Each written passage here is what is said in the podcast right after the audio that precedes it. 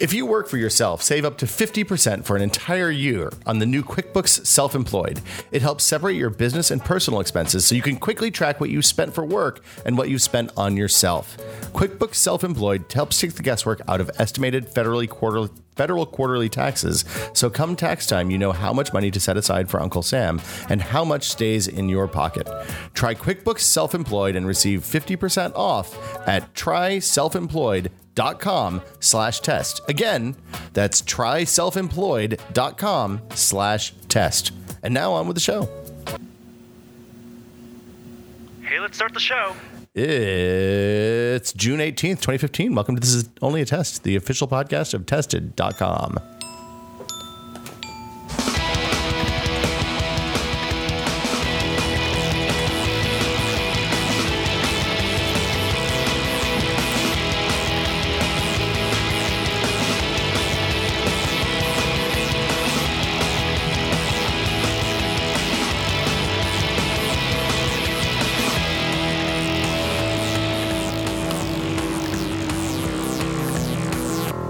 I'm Will Smith. Seated directly to my left, Norman Chan. That's me. How you doing, sir?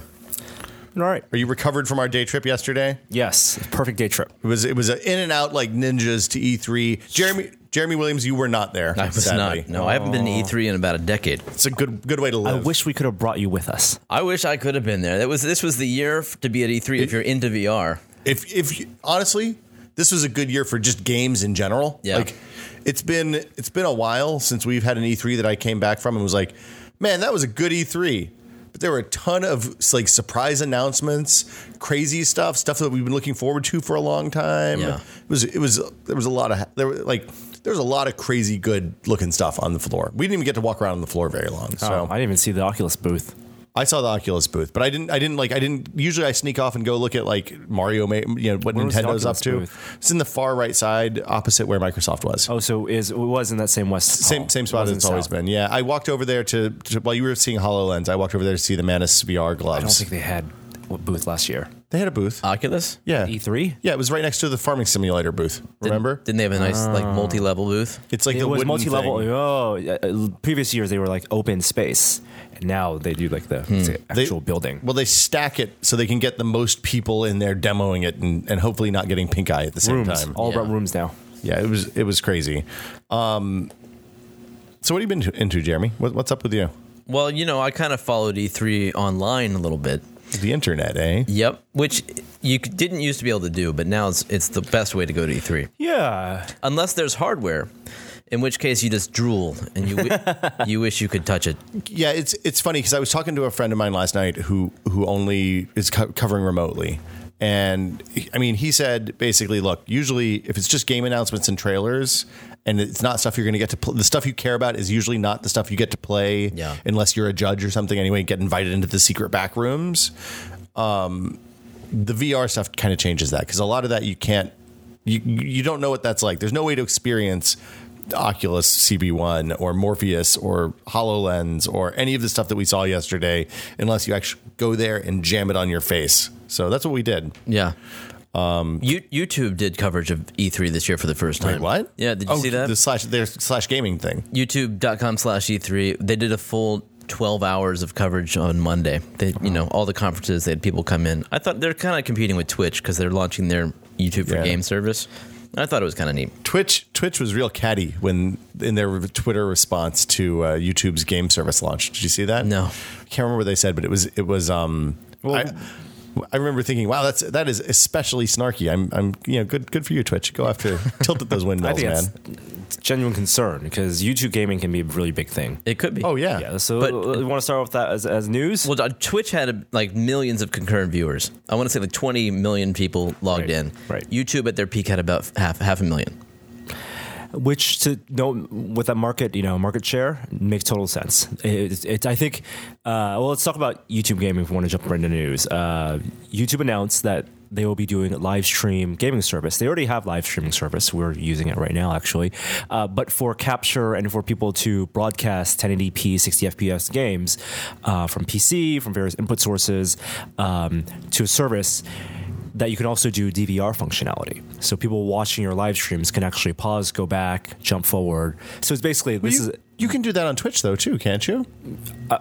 I don't know if you can. You can pause for sure. I don't know if you can go back while the stream is live. Um, but yeah, okay. uh, this is clearly their way to get people to watch live content on YouTube. Yeah. Uh, live content YouTube. Well, it's a feature that's been there. I don't think it's it's been mostly done for like big national type events, like like you know White House press conferences and you know keynotes and that kind of stuff. Uh, but they want the day to day. This is their way to you know compete with live TV. And Twitch has done a great job competing for the eyes of younger viewers uh, for live content. Um, and done an okay job archiving stuff. I know with their transition over from from Justin, there was a lot of stuff that was lost. Uh, YouTube has a lot of subscri- you know they have viewers that watch subscri- subscribers. You guys watch subscribe stuff on YouTube, uh, channels on YouTube, uh, and I don't know if that's going to transition over perfectly. It's going to require that people actually subscribe to a separate channel. So, for example, if we started a tested gaming YouTube channel, it wouldn't be part of Oh, weird. tested. Wait, doc- Norm, are we starting a tested gaming YouTube channel? we're not. Oh, Uh, it wouldn't be like youtube.com slash you know, testedcom or user testedcom as we are now. Um, it would be some other thing. I don't Um, think. I don't. Yeah. Does we- that even work in the post plus world? I guess it does. The slash user slash name. User's name is all the, the only 'Cause way we- you can get access to tested to us. Okay.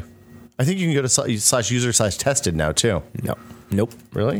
Well, Twitch doesn't archive their videos either, do they? They, they only they only last for a week or so after they've live Right. streamed. You used to be able to upload them to YouTube, but I bet that's going to change. And then that happens. Like people would transition over to YouTube, but I, I assume that's one of the benefits of YouTube is you don't have to mess with that transition phase. Yeah. Exactly. Right.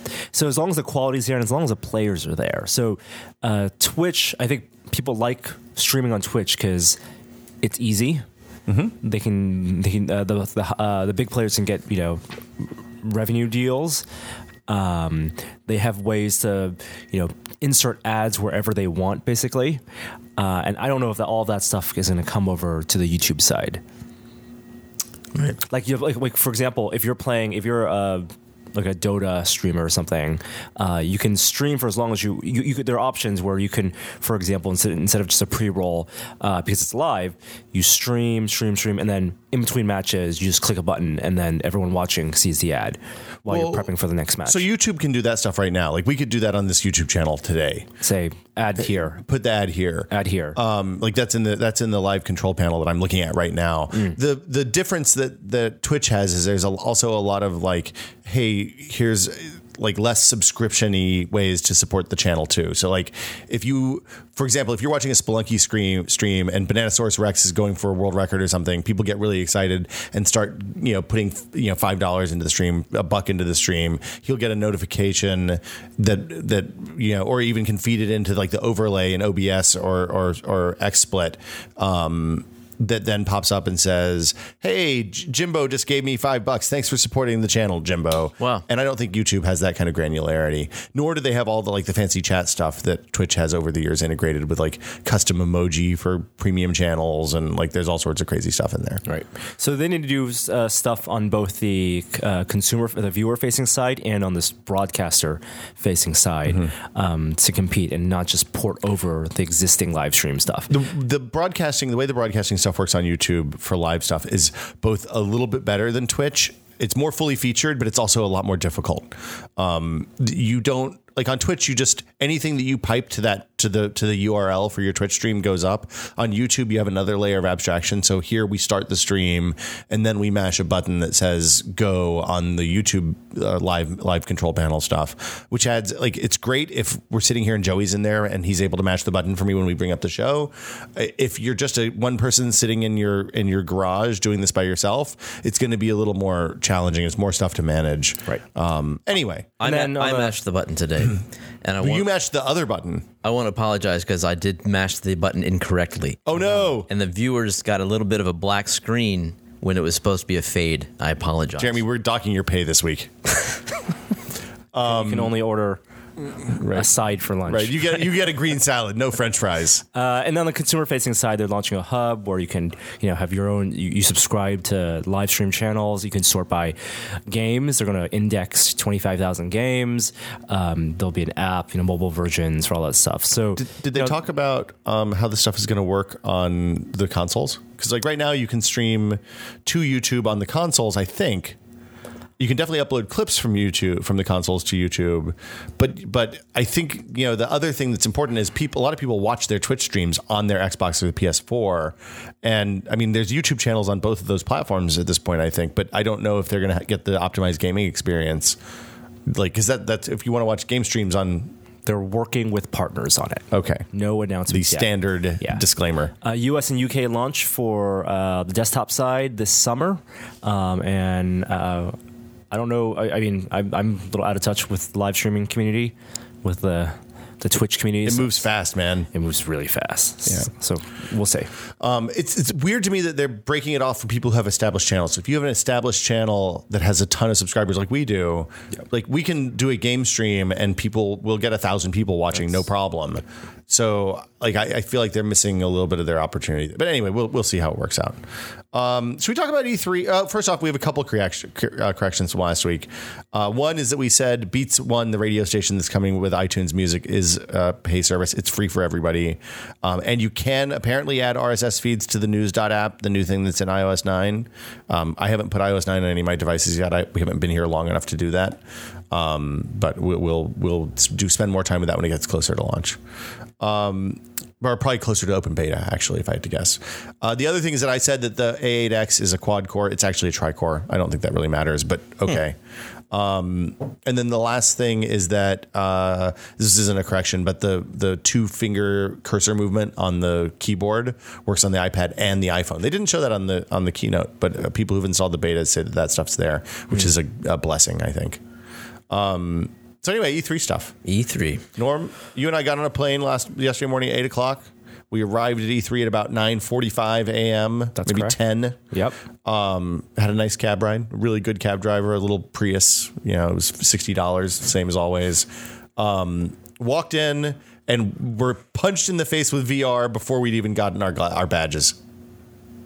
That's right. Uh, let's start with uh, we're gonna we're gonna save the Oculus talk because that's gonna be a big portion of it. Do we need the VR minute first of all? Oh, Let's let's let's cue it up. Dude, I mean, if we need to, Let's uh, cue it up. Be official. Here it is.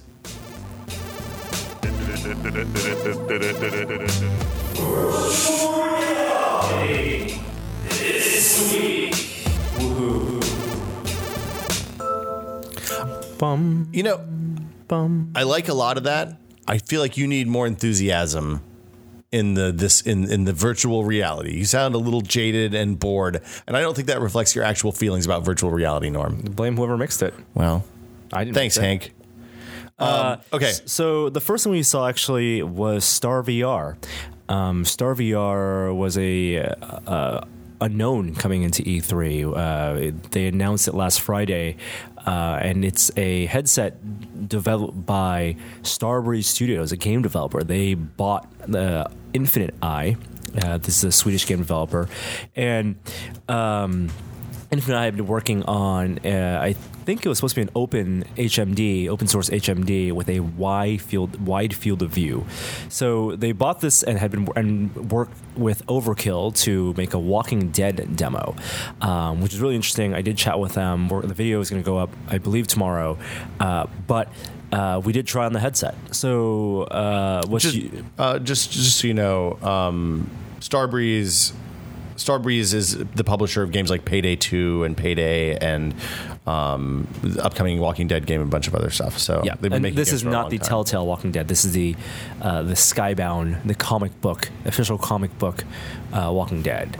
Wait, no, no, TV show Walking Dead, right? I don't know which which franchise this is based on. Yeah, I, I think the I want to say Telltale is tied to the comic, Sounds right. and this could be is tied to the TV show. Yeah. is, is my is my guess. The pinball machine also tied to the TV show.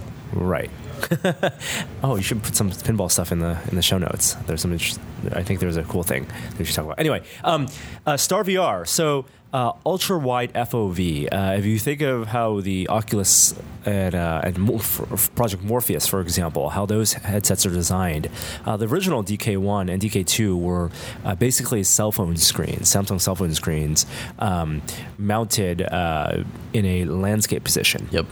Uh, one screen over your eye with two lenses in front of it, and that's that's what Morpheus uses right now. It uses a, uh, a 1080p LED um, panel and an LCD panel and um, with two lenses. Uh, the new crop of headsets from Steam VR, from VA, HTC, and also on the Oculus side now use two panels that are mounted in the portrait orientation, and there are reasons for that, which we talk we'll talk about when we get to the Oculus part. Star VR is two panels, but there are two panels mounted at an angle They're in a V, in a V, like right in front of your Yep. eyeballs. In the landscape orientation, and that gives them this really, really wide field of view. And they're So using wait, so part of the screen is further away from your eye than the other part. Yes. Of So So in they the center. and they didn't like they, they they put the goggles on and off us, so we didn't get a good chance to look at what was going on inside. Um, did you did you see? I couldn't even tell if there were optics in front of the screens. Oh yeah, there, there, there, There were? definitely def Fresnel lenses, and the optics are the really challenging part because we talked about this a couple weeks ago. Why do you have optics in uh, VR? And the optics are not only uh, to enhance your field of view, but also so you have this infinite uh, the focus, So that you can focus lenses. You can on fo- something so close to your eyeball. Exactly, and the optics when uh, have to be adjusted when the lenses are mounted at an angle to your eyes, so you can actually see to the edge. Right, so they're really if you want really want that 210 degrees. So part of the optics are going to be different than other parts because Yeah. part are designed to focus on something that's actually closer Exactly. than the other part. so not only uh, the- are there challenged in the optics for the angle, but also for the, wi- the how wide it is. Because the wider, the bigger the screen, the, you know, the edge of the optics have to also work for the edge of the screen. yeah. or you just lose the edge of the screen. Or you just lose it, and Yeah. because they want to push that 210 degree uh, field of view, horizontal field of view, 130 vertical, they needed really special optics, and they're using Fresnel lenses, which diffuse the you know the screen door effect. They're using two 2560 by 1440 panels. Whoa. Um, so they're calling it 5K resolution. That's kind of bullshit though, because it's really that's per eye. It's two point two k per eye. Right, 2.5K, but you're Yeah. you're still rendering for 5K total. Okay, I mean, just like there's a 4K, you know, a 2K panel in, in the yeah in Morpheus. But more is- more pixels yeah. per eye, right? It's, it's more. It's Yeah, more, more Yeah. The screen door was much less pronounced on that than any other headset we've used. However, for me, that was immediately offset by the fact that I couldn't keep the the sweet spot of the lenses So- in lined up with my eyeballs. here's here's where the, the the the challenge of that lens the it, it really isn't overcome at least Yeah. in this prototype is uh, something we also learned coming out of E3 is for Fresnel lenses which Oculus is using Star VR is using there is a sweet spot. Yeah. and that was one of the biggest differences as we'll talk about in the Oculus uh, where they refined uh, consumer Rift versus Crescent Bay. In Star VR that sweet spot where your eye is positioned in relation to that lens uh, and where, for clarity was much smaller, which means if the headset, which is, was heavy, jostled out of the way a little bit, we were constantly, both one I think, were adjusting the headset to get to that sweet spot. Otherwise, it would look blurry. Glasses on. Uh, I actually had no, you glasses had to take your glasses off. Yeah. I wore contacts. Um, I wouldn't have been able to see it without contacts in. It was, it was. Um, th- I mean, okay. First off, I, I apologize. I had to go get UPS a second ago, but um, it, this is very clearly an early prototype, right? Yeah. This is not something that they're expecting to ship. They're not talking about shipping or anything like that, right? Nope, nope. but but they want to. I mean, even though there's a prototype, the direction they're going in, um, they make they made th- their choices are for wide field of view over, for example, low persistence and over frame rate right now. So how did how, how do you like it? So 60 FPS, it was definitely you saw judder when you shook your head around. Uh, the the actual wide field of view part of it, Yeah. um, was cool, but the demo they designed for it didn't didn't make use of it as much as they could have. The um, the the thing that I noticed immediately is that like th- their software, their rendering stuff was was not as good as as the stuff. I mean, obviously, as the people have been working on it longer, but you you had you know in the early DK1 days when you'd see a demo and somebody didn't have the the light, left eye right eye rendering lined up the way your brain expects that to be, Yeah. and you had like a disc, your your brain had to to kind of squinch edges of things to li- make them be where they should be, Mm-hmm. especially when things got close to the camera. There was a lot of that. Like it, that stuff was real rough, and if you got motion sick in VR, it would have been a bad experience. I Right. think. So the demo they made was a, a Walking Dead themed demo where you're a character in a wheelchair, and they actually sat you in a wheelchair. Um, so you're, you know, it's on rails essentially. Someone in the game is pushing you through the world. Uh, you're wearing the headset so you can look around. There is positional tracking. So the other interesting thing is they're using positional tracking with a camera and fiducial markers. This is like the the uh, opposite of the Valve Steam The Room. fiducials are on the headset. on the right? headset. They're on cubes that are mounted to the top, to Yeah. the sides of the They're- headset, or all- the front of the headset and on top the gun. Yes. Uh, so on the headset, they had markers because it's an angle they had on on, on the both sides and on the top and bottom, and also on this accessory they gave you a, a plastic shotgun to hold uh, with you know working trigger and also working um, A slide. slide uh, with two cubes mounted to get full view of the camera, and they didn't give many details, the technical details at all about, um, you know, the field of view of the camera and the, res- the latency and responsiveness and IMU stuff. It's obviously combined with IMU data. They said there's an IMU for Yeah. sure. Yeah, in both the Yes. shotgun and the glasses. Yep. Um, but it really showed that with good IMU data, uh, presumably you know high polling rate and good good data and, and good software, the positional tracking with even with QR codes was good. Like this is probably the it's it's like you know when we talked last week about the difference between uh, lighthouse positional tracking and um, IR base in uh, Constellation. We didn't know what the trade-offs would be in accuracy, distance from the camera, you know, where the, the you know what where the limitations are. Even with QR codes, that's like the far end of what, of what Constellation, uh, the low end of what Constellation, right? Because there's dumb markers, not Yeah. blinking, no syncing, but there was it was still good enough. Well, and a lim- much much more limited number of points than Constellation So- or Lighthouse Right. has. So The- it builds confidence on on positional tracking. You know, it's even you know software can compensate for a lot of that. Well, the thing the thing I noticed, like, if you wanted to know where it stands in terms of positional tracking compared to say DK1, DK2, it's definitely more on the DK2 side than the DK1 side. Well, DK1 had no position. It had no right exactly. It was just using skeletal interpolation and the and the gyroscope and accelerometer. It wasn't a great experience. This was this was pretty good. Um, and you were able to like your range was pretty good. Like as far as I could lean outside of the wheelchair, I was I was Yeah. able to, to to do those stuff that I needed to do. Um, the the big thing for me was that the headset, the ergonomics of the headset were real rough. It was very, very heavy, front heavy, especially more so than any of the early Oculus prototypes or any of the stuff that we've seen before. Um, and it was constantly riding down on your cheekbones, and you had to constantly push it back up, and it got fogged up because it was moving around, and like it wasn't, it wasn't, it was a real rough experience. Now, the thing that they did was they gave you the shotgun, which was also tracked um, in a full six degrees. That was super cool because you could do things like hold it up over your head and shoot off to the side. Did the model use inver- inverse kinematics to move his arms Yeah, around so to they follow the gun? we saw a lot of inverse kinematics this weekend, uh, the, yesterday. Yeah, so they inverse kinema- kinematics means that they take the position of your hand of the of where you want the endpoint to be, or in this case, where the endpoint is because you've moved it, and then they reverse engineer the joints of the skeleton to to basically put them in places that they could conceivably be, which usually line up with where you, you know where Yeah. you are in the real world, but sometimes you end up with really hilarious Yeah. misrepresentations of where your hands It, it's are. what roboticists use also It's to inter- help program bipedal robots and quadrupedal robots. Valve has shied away from doing that, interestingly, and I guess Oculus as well, because there there's an, enough of an immersion factor if you just show the thing that actually is tracked. That's and that's the thing that was um, yes. So- because the problem that they had with this thing was that eventually it would drift enough that your head, your viewport would be way too close to your shoulders, and you'd be looking over, and your shoulder would be way up, way up here, like you were wearing football pads or something almost. Um, it, it was a really. The other thing that I, I want to mention about this is that they were doing some really kind of cheesy stuff that works really well in VR. So they had people standing all around you watching you do the demo, of course. And when you were at a place where the zombies were grabbing at your wheelchair, the guy behind you would kind of shake the wheelchair a little bit. nice. Um, Yeah. Or when the when somebody would when the zombie would grab your shoulder in the game, they would grab your shoulder. And I mean, I don't. It, it- it was mean- super scary. It means uh, I mean, all this. All it means outside of what Star VR uh, is that you can do a lot of things to assist in the virtual reality experience, like haptic rumble. Yeah, strapping a haptic subwoofer on your chair is, Exactly. is a thing that we're going to see again. I and think. things that developers can build Yeah. into their games, optional accessories that will enhance the experience. Uh, the experience of holding the shotgun, a, a physical object, and have that represented. Even if I would have been happy if it was a physical, just a floating shotgun with no arms. Just having that. I think it would have been better as a floating shotgun with no arms, probably.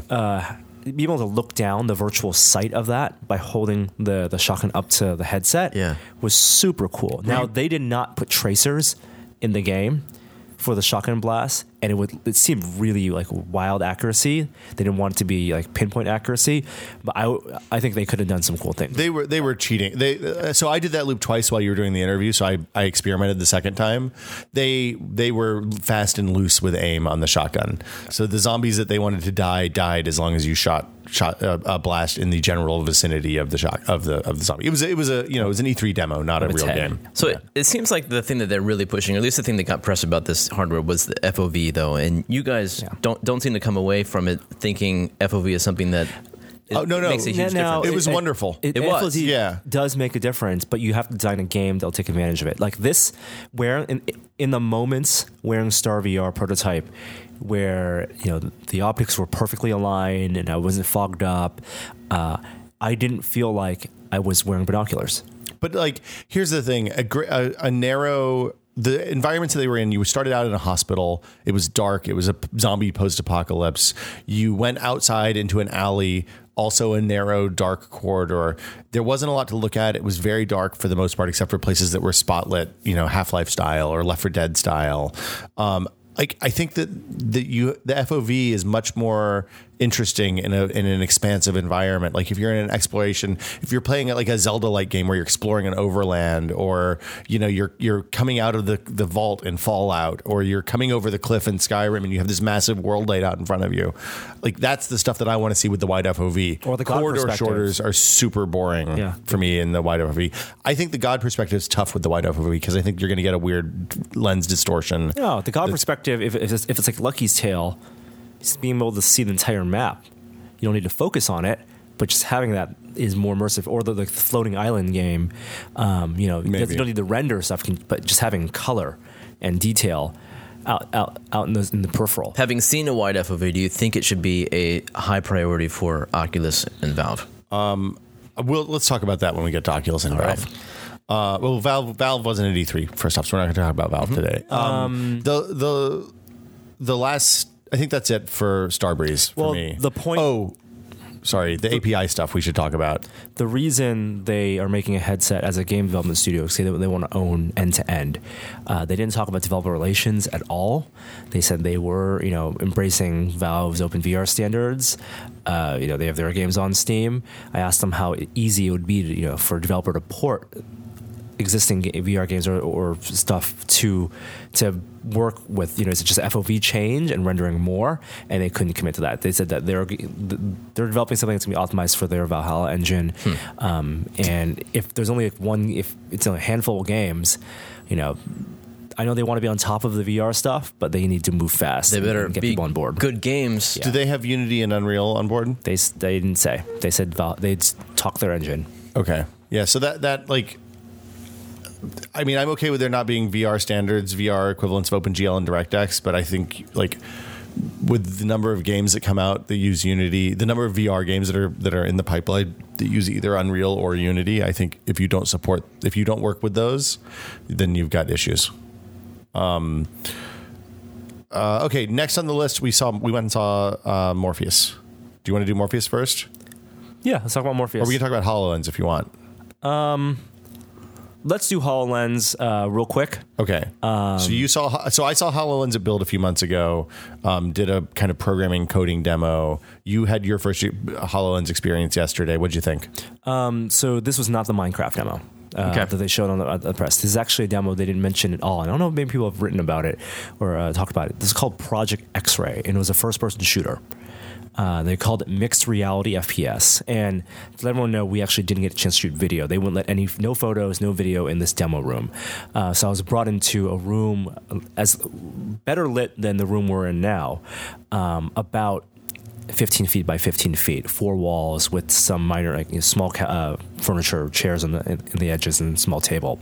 Uh, put on the Hololens, wireless, you know, everything we've talked about before. It, it looked like the same hardware um, that people had saw it build. I think that the hardware is pretty final, from what I understand. Yes. From what I understand, the field of view problem is they're not they're, they're not going to change that. That's a second. Like the, we've had some off the record or off uh, uh, um, background conversations with people that imply that that's a problem that won't be solved unless that type of display manufacturing gets ramped yeah, up. and I think they said on the Giant Bombcast yesterday that that's it. You're referring to the fact that HoloLens appears in a window in front of you. it's Yes, it's the it's- projections. Yeah. I'm gonna call them projections instead of holograms. The That's, projections that's the right word. by the way. fit only appear in a rectangle. Uh, if you hold your cell phone, let's say you have a five inch cell phone, you want to hold it about a foot from your face. That's about 18 Um, inches. I, I make a I make a rectangle with my hands, like I'm making a 16 by 9 rectangle, Yeah. and hold it 12 inches from my face, and that's hold about your the that's hold about your the five inch cell phone a foot from your face, and that's where you can see the projections. Like in in order to get that Minecraft scene that they had on the keynote, which was on a probably three foot by three foot or four foot by four foot plinth, into your entire field of view, the way they were implying you were going to see it in the in the keynote video, you would have to be 10 feet away, I think. So yeah. yeah, it's like that that stuff was that your initial reaction when you put it on was oh shit the FOV is small. I mean, I knew that I, that was the anticipation that FOV would be small. Were you surprised Um, still, or did you feel like it was met your expectations? My expectations were appropriate, but I was unimpressed by the FOV. Yeah. did you adapt to the FOV after you used it for a to. moment or two? Yeah, you're, you're forced to. But the, so I'll describe the game. Uh, the other aspect of the Hololens is that everything else in the world is perfectly clear to you. Like the even though in the photos it looks like it's you know of uh, smoked glass. Yeah. um, it's perfectly translucent. You It's- can just see through the world. It's see, it's see the world. It's very it's very lightly smoked. very it's like very lightly. it, it- like the demo room that I was in at Build was lit like a like a Virgin America plane at takeoff, right when the lights are still on, and you could see everything fine. It wasn't it wasn't like wearing a pair of sunglasses. So the the game though they called it uh, Project X-Ray, and um, this was like that Magic Leap.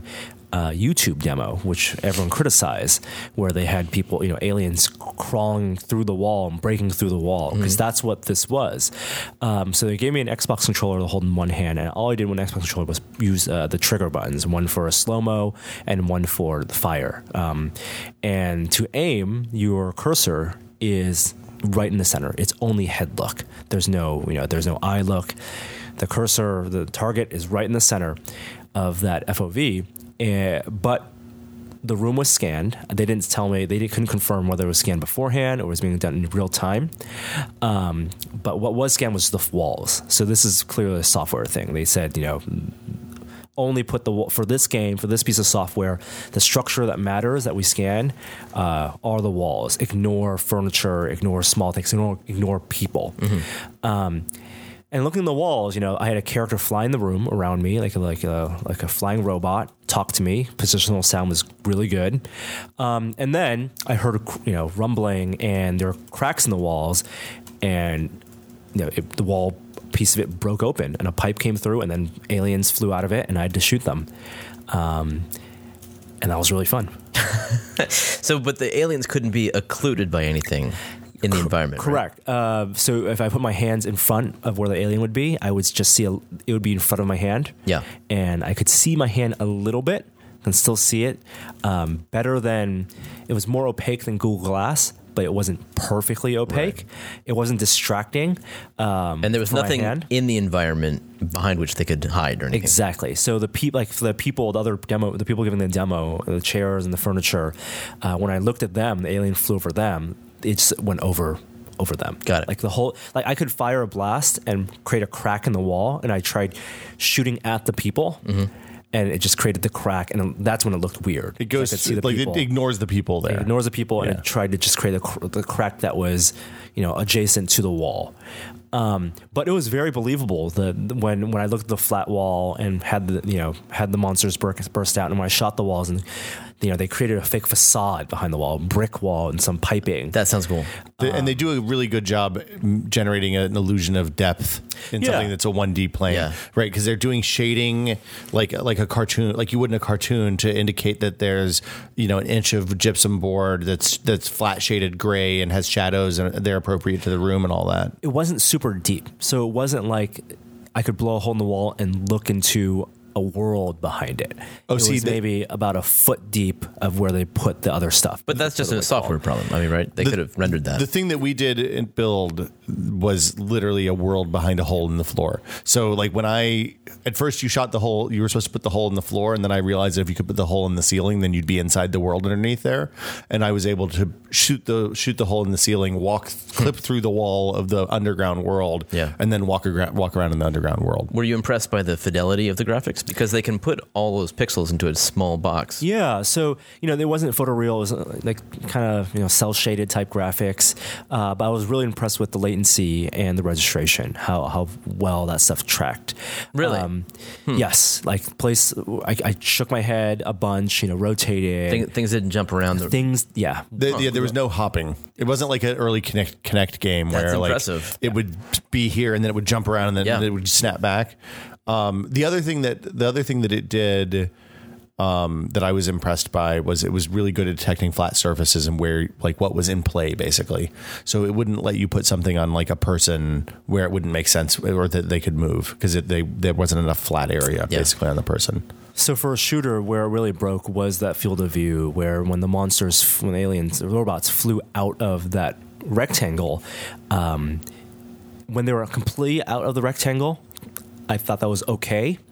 Uh, because they designed it so the cursor would give you a little arrow to point to where they were in the room. And I would just move my head quickly, um, and I could dodge, you know, the things they were firing at me. But when they were being half rendered in the rectangle and partially off of it, Right. that's when it really broke. and there's a hard cut where they stop rendering. cut. Yeah.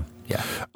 The the other thing I, that's worth mentioning is that the fill, the amount of pixel fill on the display is really really high. So it's much closer to something like the Avegant display that we looked at at CES that uses DLP projection than say a traditional LCD where the amount of light generated is relatively small compared to the overall size of the pixel. So there isn't. I didn't notice a screen door effect at all.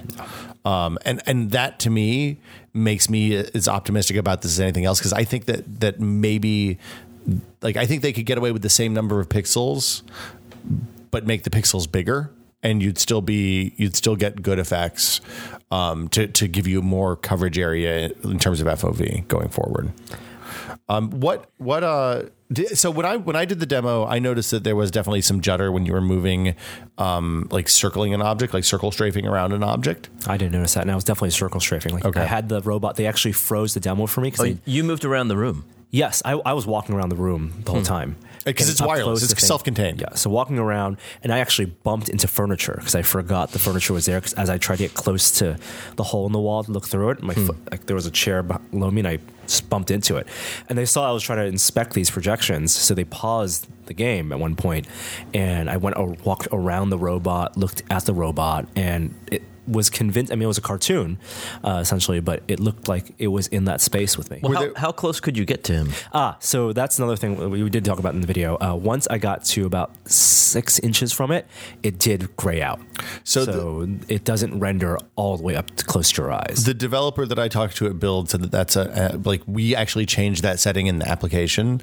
Um, you can set where the clip plane is for the render, and and if you set it 24 inches out, it will clip two feet from in front of your face. Uh, we ended up setting it at three inches, and I could literally put my face into objects before they clipped.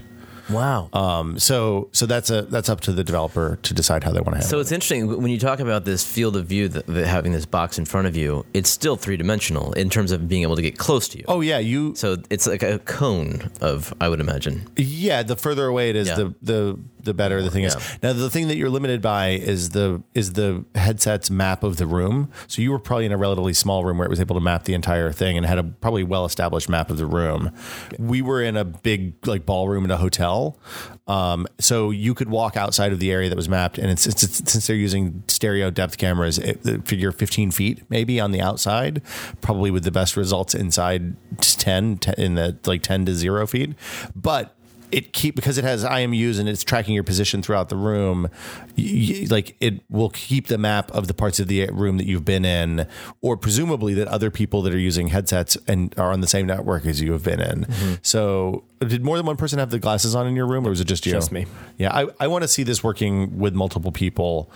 Um, and I really want to talk to somebody about FOV. Like we've never been in a situation. Was there anybody there who could talk about technical stuff with you? They refuse to. yeah, we we haven't like they don't let anybody film it because I, I mean I understand why because it's gonna people look super dumb when they're walking around with these headsets on, um, and waving their hands in front of them and stuff. The the like what I I didn't get a strong feeling that they knew what people were going to use this for when I had the demo. Did you? I feel like that had changed.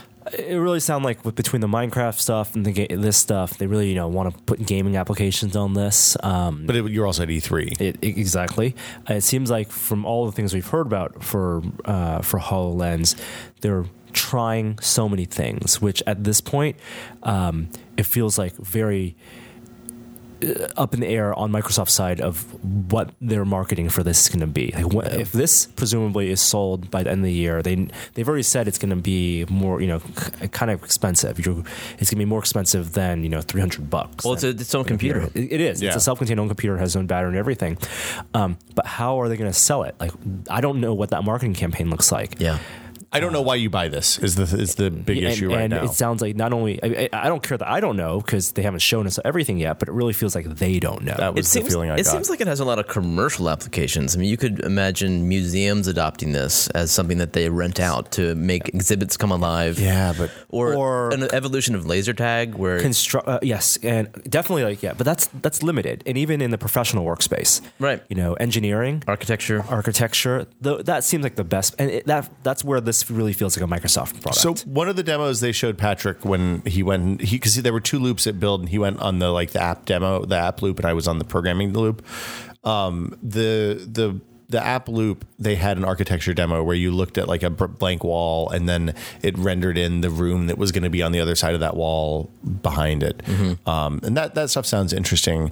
I I just I think like a lot of it's going to be limited by the small FOV, and they're really not doing themselves Right. any favors by doing the like those Minecraft like that Minecraft video that they showed at the press conference. when they hook a HoloLens up to a camera. Yeah. And it fills the full FOV of the camera. Yeah. That's not indicative of I mean, what it looks like. And I- just to be I clear, guess. it could be fair because that they could be using lenses that mimic the FOV of the covered part of the lens, Right. But that doesn't mimic the human experience, which is what people are seeing that and they're thinking their whole vision is filled with Exactly. with with with the projections.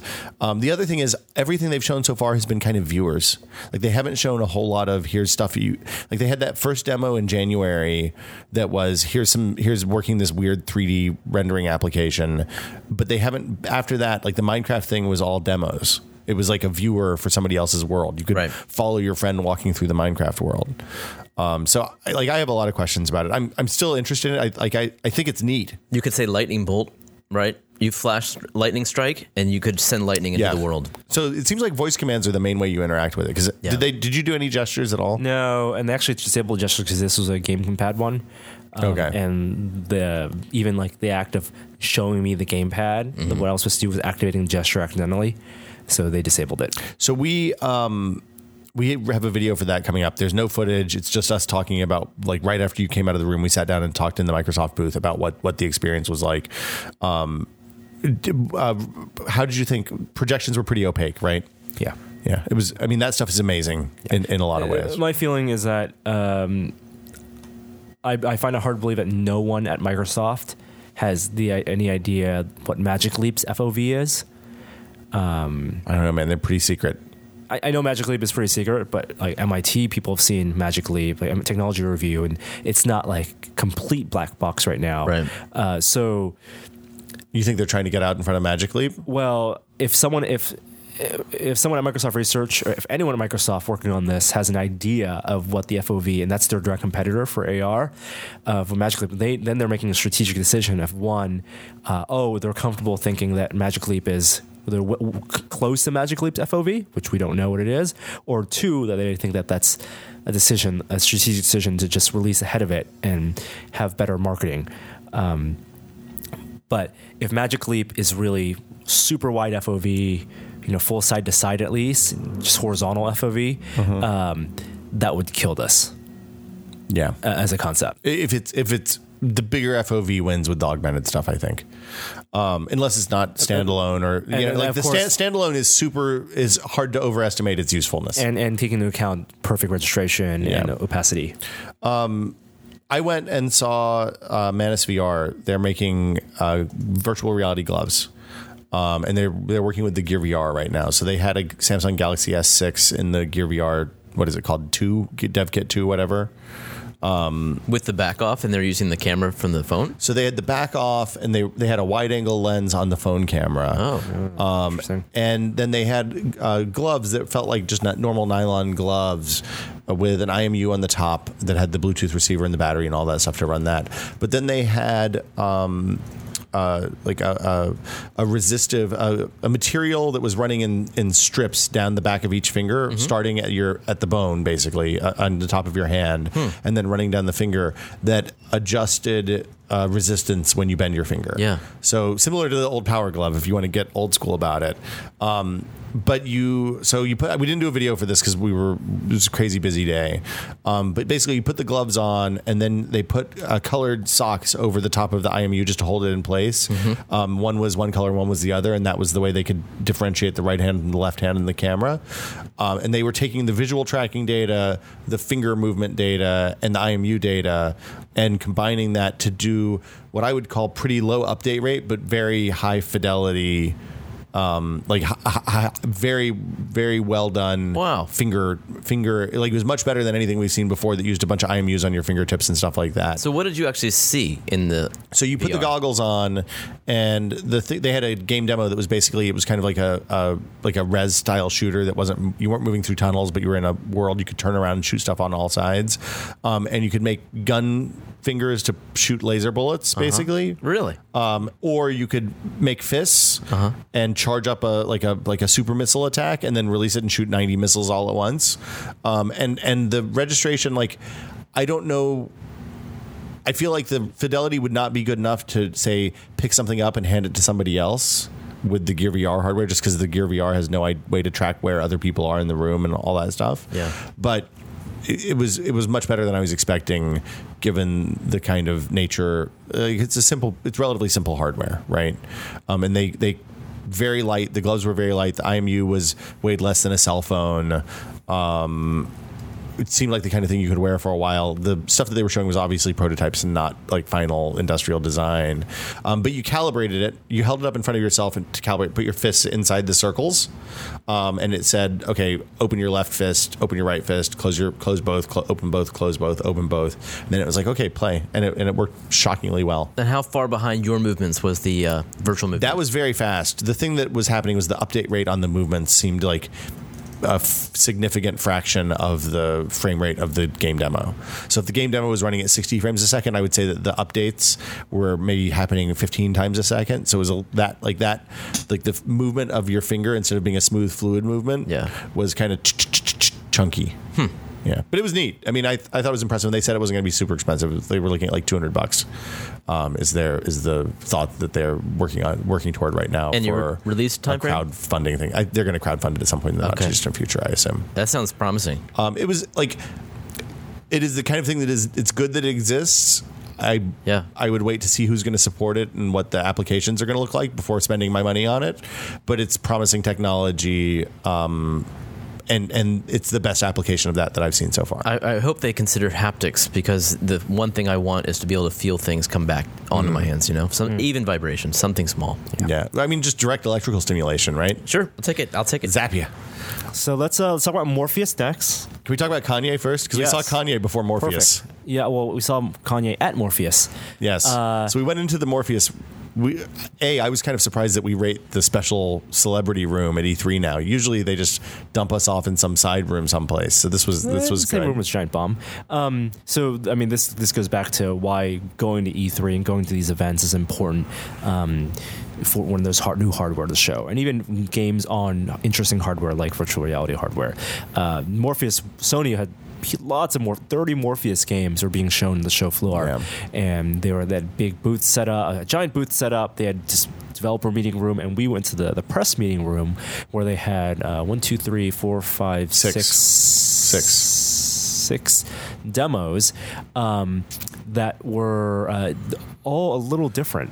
Um, like and and different like di- when you say a little bit different you mean different perspectives different types of ga- like there was a puzzle game there was a shooter there was a um a racing type thing interactions were Yeah. different, uh, but different types of Kanye. controls Kanye was there, wearing doing the London Heist demo, shooting guys with his uh, Uzi, virtual Uzi out of a out of a truck, and saying things like super dope "super dope," super Ah, dope super dope. he was having a lot of fun I that. he was sitting in a way that I've never seen anybody sit and play VR games before. Yeah. Like normally you get in the VR chair and you kind of rear back and you let your head do the work. He was fully like leaned over, hunched, hands on the control on the gamepad. Like The like move just controllers. Yeah, lean, was it move controllers, leaning way forward and like just super into it. It was really funny. But super dope is exactly what VR is. I think CVR is super dope. Yes, I'm totally okay right. with that. Uh, but I, then I envy anyone who's coming into VR at this stage. Yeah. You know, for the first time, who's Oh, yeah. trying on a VR goggle at this so this year. So the funniest part of that whole thing was we walked in and they were like they had signs up everywhere that were like no shooting. I was like, what the fuck, man? I specifically asked for the meeting that we could shoot stuff, and then uh, you know I was I was like I was a little pissed because like we're, we're we're giving you an hour here. Come on, man. So he's like, no, no, look over there. I was like. Oh, oh, that's why we can't. Okay, no cell phones either, by the way. So we this didn't- yeah this is we didn't get selfies. How with we know Kanye. that we were late twenty minutes to the meeting because we were running around, and they found the, for the wrong places. Kanye was in the room that we were supposed to go to, and they still let us in. Yeah. I felt thank good. you- I- thank you thank so you, much, Sony. Yeah, Sony. thanks, Andrew. Um, so uh, the the games we'll go. I mean, we, there's a video that's going to go up uh, early next week where we describe basically all the games. You're gonna start with Super Hypercube. Um, but uh, I don't want to talk through every game in detail. Um, Are you going to talk about the hardware? Has it evolved? yeah, so the the hardware definitely has evolved. Not in the uh, what, how it looks on the inside. I think it still looks very similar to what uh, we saw, if not exactly the same as what we saw back at GDC. But the ergonomics are improved. Um, the way you put on the headset, it's still this this halo ring that sits more like a crown, but the way you slide that in, it's a slide system for the top to to put it uh, over your head, and then you tighten in the back, and then there's an additional slider for uh, the headset, so you kind of push it into your face. Uh, you get very very little pressure or contact uh, on your face because the, the the rubber gaskets they use instead of like the foam stuff, it's not like That's been true Yeah. since their first generation. Exactly. Uh, so the, it's great. It felt great ergonomically. Um, the you know the, the tracking stuff was as accurate as think I think as it always has been. I, I feel like the Move controller is a good, like it's a good entry point for like hand tracking in VR. Like it works pretty well. I would say, yeah, it works. It works pretty well. Um, some of the demos tried to do inverse kinematics, which I think didn't think worked well. Um, some, but the move controller, as a for example, because you have to that works both. It has a function both as a you know a pistol grip and also for holding things like flashlights. Like in that London Heist demo we played at GDC, the flashlight you held with the move controller was not your American style flashlight, where you hold it like like uh, you point the light, you hold it like uh, vertically. Right. Um, so the ergonomics of holding a move controller, if anyone who has a move controller at home right now can, can try it. If you try to hold it like a pistol, it feels weird. it kind of you kind of have to rest it diagonally against your yeah, palm. Yeah. the angle of it is isn't perfect for, for that representation, but I think it's okay. There was no new move controller unveiled. I know a few days ahead of E3, there's these images leaked online about could have been Move 2, and Sony has now said, and even Palmer said this, that was just like some design firm who wanted some PR. Who uh, That happens a lot. yeah. Um, so it's still the same move controllers. You're going to get positional tracking with that. You get tracking also with the um, The, the DualShock the 4. DualShock 4 'Cause it has the um, light. Has the light and IMUs on the inside, so the representation of that in the game can be pretty accurate. Although you don't get your fingers, obviously. Um, well, and that that is that is an order of magnitude jankier than the move, I would say. The the the DualShock. Did you see it in the Super Hyp- Hypnocube? That one was pretty good. It That still one was, was still pretty hopped good. around a little bit. It didn't hop. Um, around I might be very- it might be because I'm a little taller than you. Like I was maybe holding it at a different spot or something.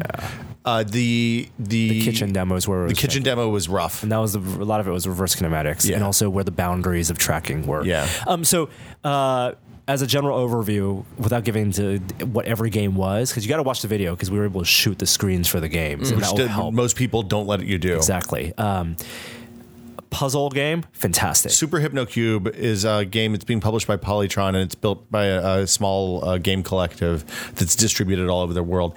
If you've ever seen the Japanese game uh, uh, um, game show Hole in the Wall, where people have to like form puzzles, they wear these big helmets, and then a big giant styrofoam wall comes at them, and if they don't make the right shape, they get knocked into a swimming pool on the other side of the wall. Yes. it's like that, but with Tetris. Yeah. It's awesome. I mean, it is one of the single best like game VR things we've seen yet. Oh yeah, it's one of those things that could have worked great in you know like a Virtual Boy, but because with head tracking you're looking around the Tetris as opposed to the block hmm. falling vertically, it's falling forward. So- so yeah, the wall is coming at you, and you have to look around your your block to see what the hole is, and then rotate it so it fits. It's like those scenes in the wall comes at Tron where where you're moving really really fast and there's a big giant wall with a little tiny hole really really far away and y- you're the blocks cover your field of view. So you have to you have to totally peek around. and that was a standing experience as well. um, yeah. Um, the kitchen demo was more of a you know a, A horror a horror mo- you know, super tried to be as as realistic as possible. Uh, I think it was more of a demo of you know positional sound and also the um, using the uh, the DualShock as a way to simulate abstract the idea of your hands being tied together.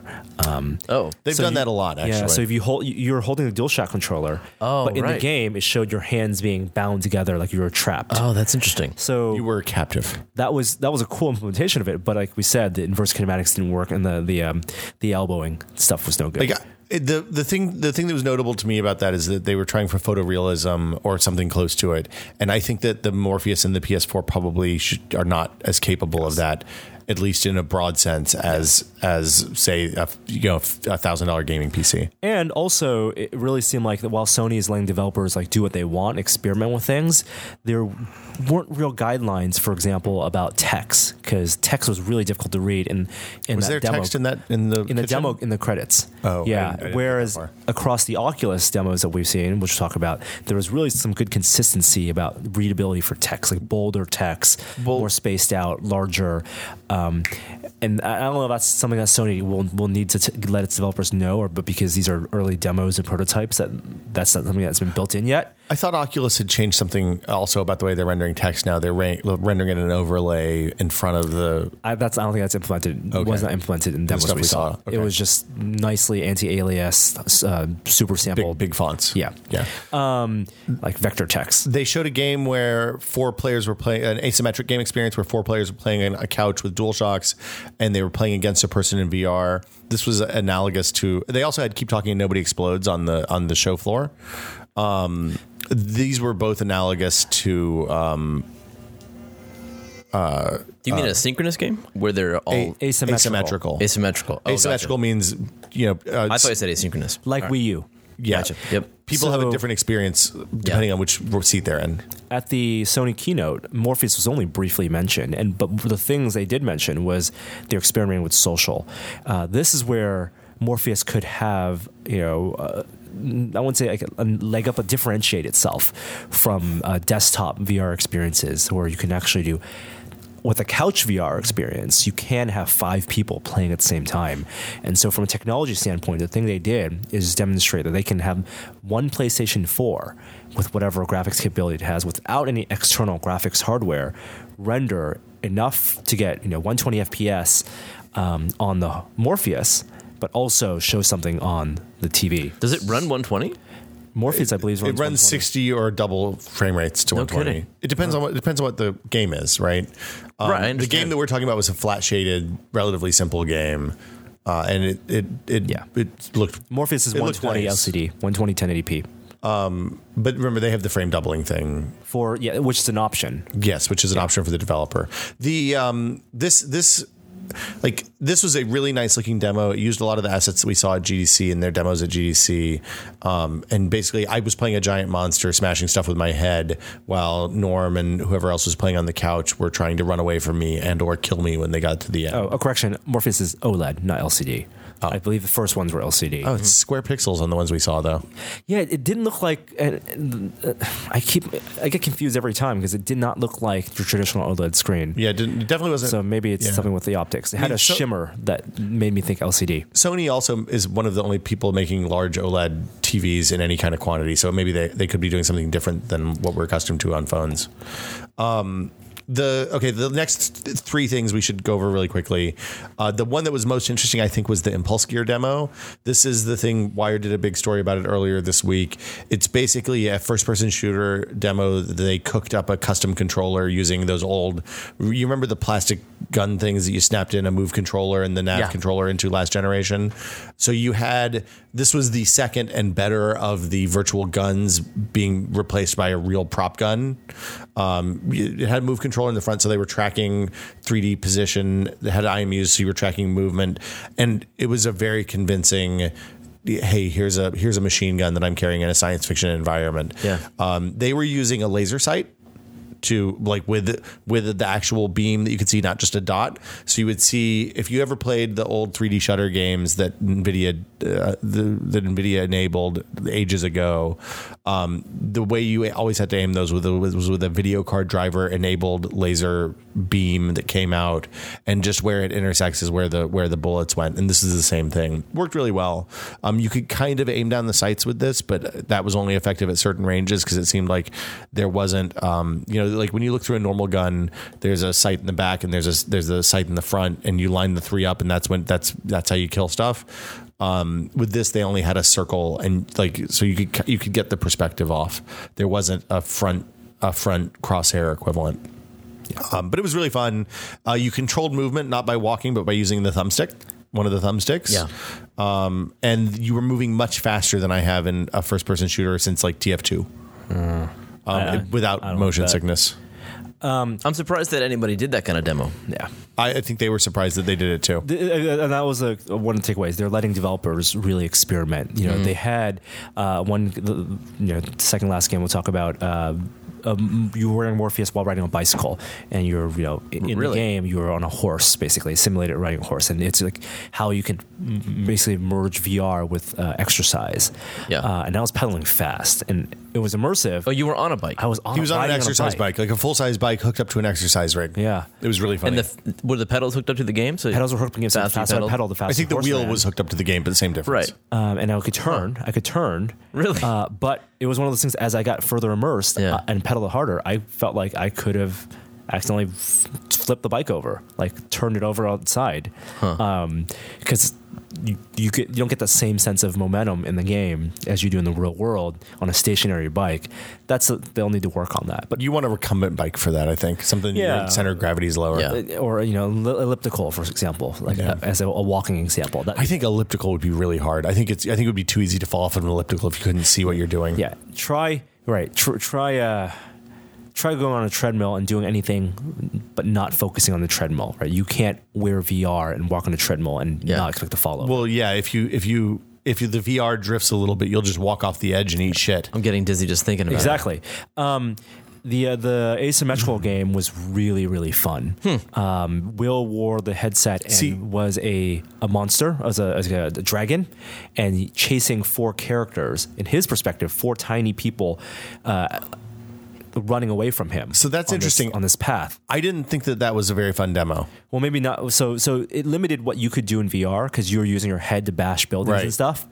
Um, from, but from the other four players' perspective, we were looking at a normal TV and we were running away from him and seeing the dragon. The dragon itself was cute, wearing a Morpheus headset, and he was knocking buildings over. Um, and we were running away, and then it flipped around to where at the end of the game, uh, the four players threw things at the monster. Like That- that part was fun. This and part was Will saw from the reverse perspective things being thrown at him, and he was dodging them.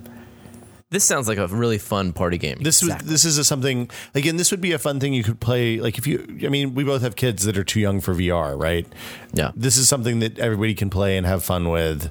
Hopefully, Right. And Uh, And this is part of Playroom VR. I don't know if they're actually going to call it They- that. no, no, no. There was a name for it. Uh, there was like some some Playroom- monster monster bash Oh. or something as as its official name. Yeah.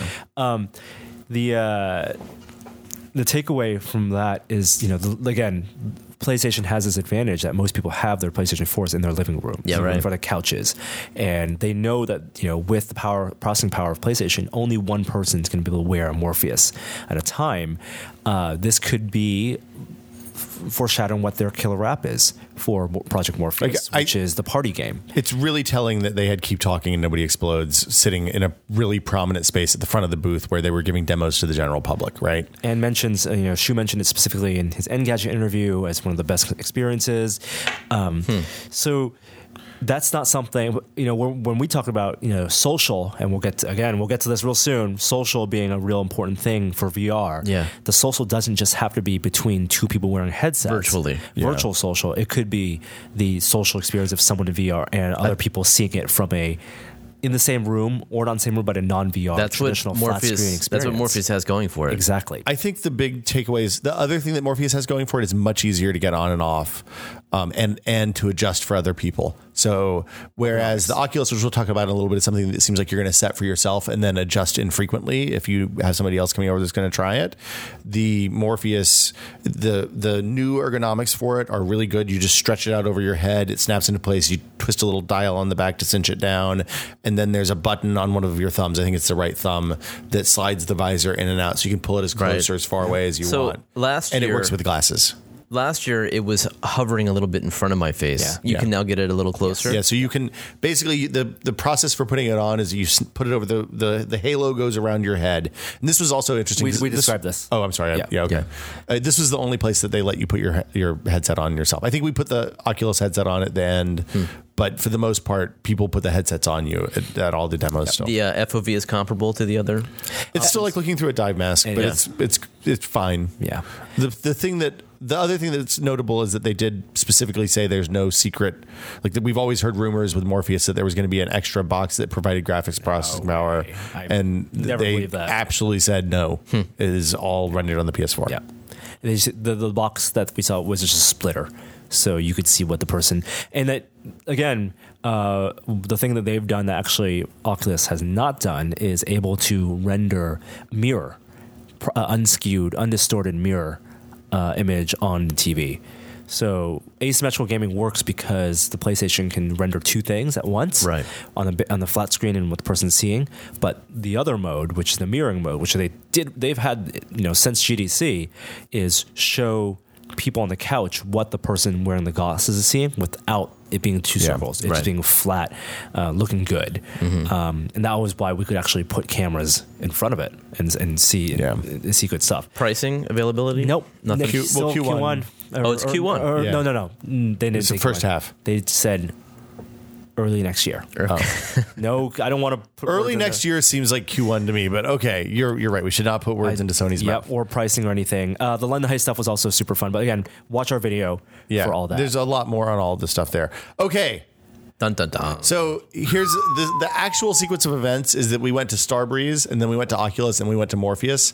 Had I wish we had done it the other way around because if we had seen going to Morpheus after seeing Oculus, a little bit of a disappointment. Oh, really? Because they both have motion controllers. Yeah. That's interesting. So CV1, we talked about the hardware last week a ton. I don't think we need to go into like the cloth or any of that stuff, other than to say in reality it is much lighter on your head than I expected. Yep. and um, works over glasses. If you're not wearing glasses, you put it on like a baseball cap from the back over. Mm-hmm. If you are wearing glasses like me, I put it from the front over. and then pulled it back over And the back of your head. it back. It looked like it was kind of ill fitting on you. I don't think you had a good fit on the CV1 it demo when you for- were. worked great. Felt good? Felt really good. Cool. Um, didn't fog up. Uh, and the big takeaway from the um, from the CV1 wear experience versus Crescent Bay is that that sweet spot is across the entire lens. It's really, really big compared to anything we've seen. Ex- uh, actually, Morpheus has a really big sweet spot too because I don't think they're using Fresnel lenses.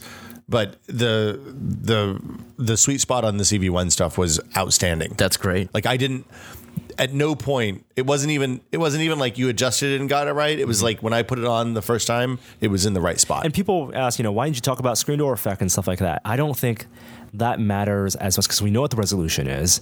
You know, we know it's OLED screens. The the diffusion using Fresnel lenses look almost exactly the same as the um, the Crescent Bay prototype, where it's more like the linen effect, and it kind of moves around as you tilt your head. Uh, but the clarity of the image um, is across the entire field of the view Christmas, you mean? the crispness of the image Yeah. is across. There's no distortion or blurring on the sides.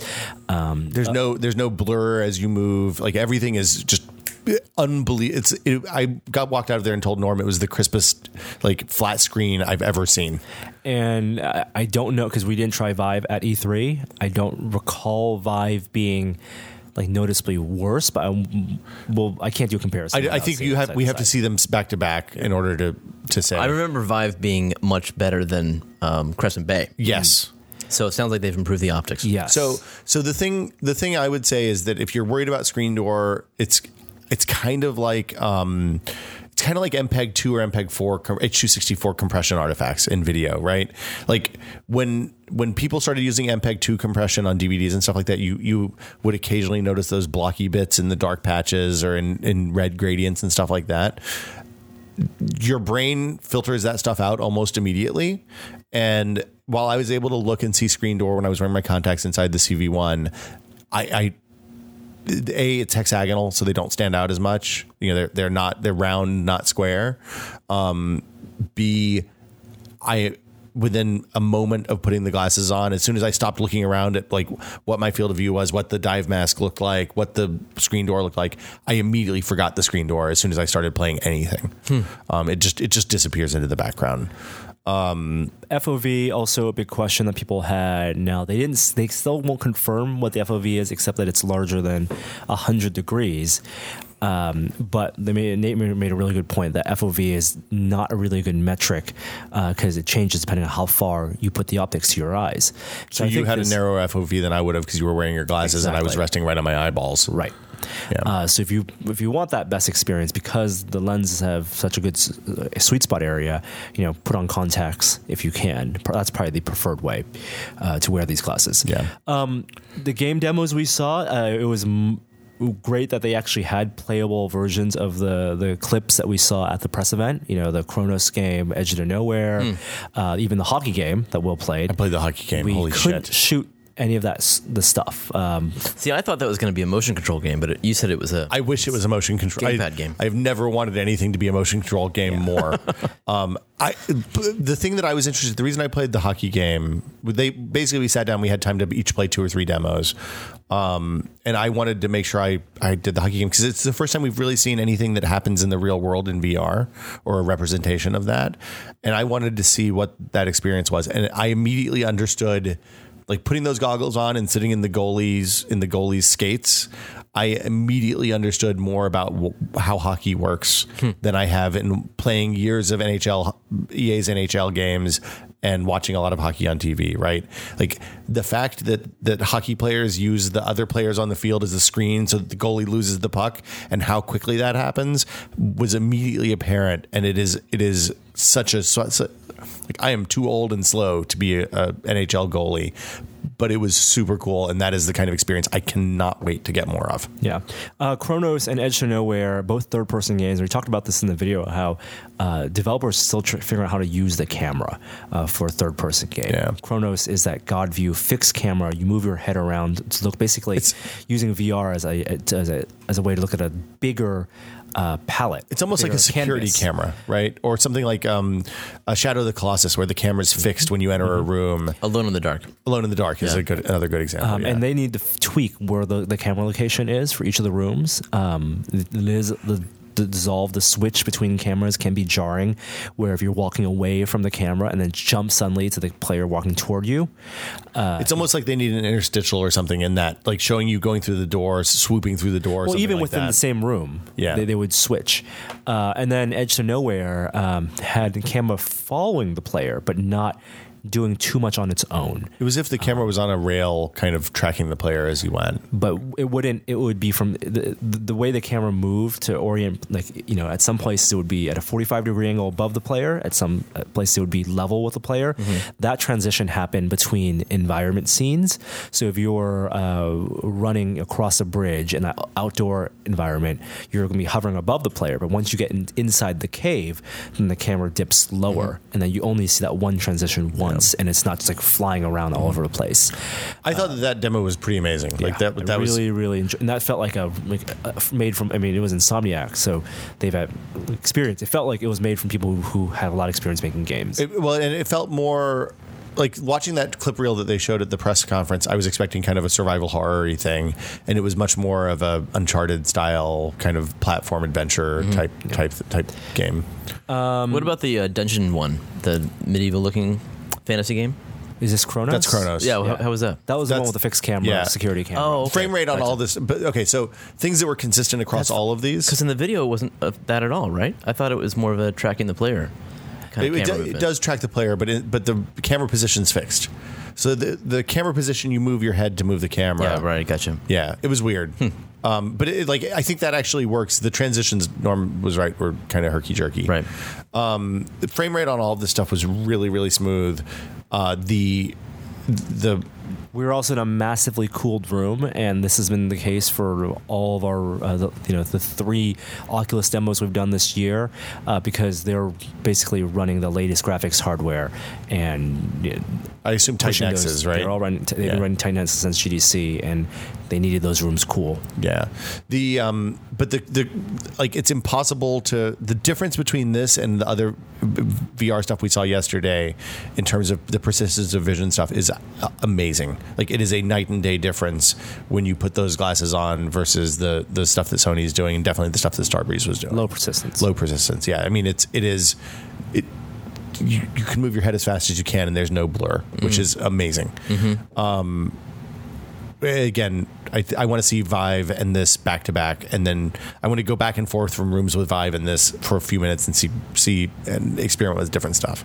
Anyway, um, then we did the touch Home? control. Oh, oh yeah, the Oc- Oculus yeah, Home. Now they didn't have the actual Oculus Home. They had a version of it um, that we couldn't film for to launch these E3 demos, but they did confirm, you know, Oculus Home would also be coming to mobile. So you couldn't see the environmental couldn't. previews. No, they, No, they it- weren't going to show that. It was basically a wall of like moving screens with logos dashboard. on them. That yeah. it looked like an Xbox dashboard that was kind of wrapped around you. floating dashboard in a, in a rendered environment. But they, he said, you know, they could do interesting things with the environment. They didn't really, wa- they didn't want it to be like the Valve and the Valve one could not. It doesn't have to be final. The one we saw with Vive was you walking around and kind of tapping a console, um, activating um, a physical, uh, physically represented console in that world. Here's just a floating screen.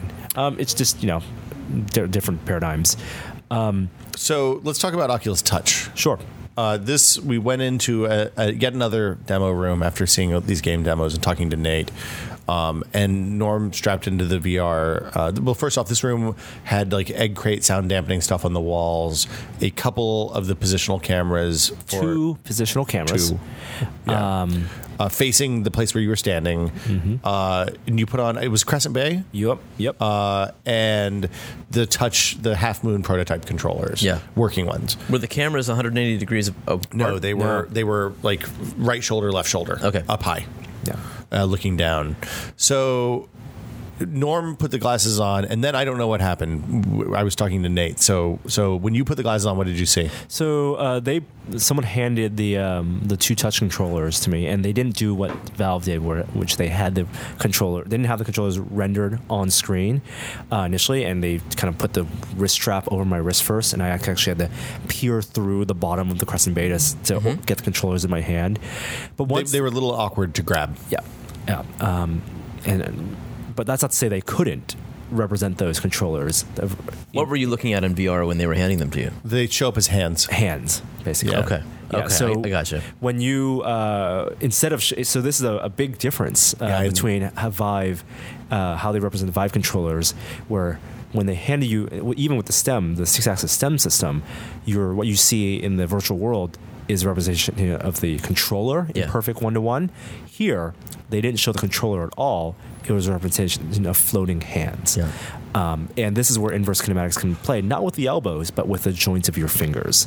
Um, now, in this toy box demo specifically, they wanted to show multiplayer interaction with uh, gestures and interaction with objects.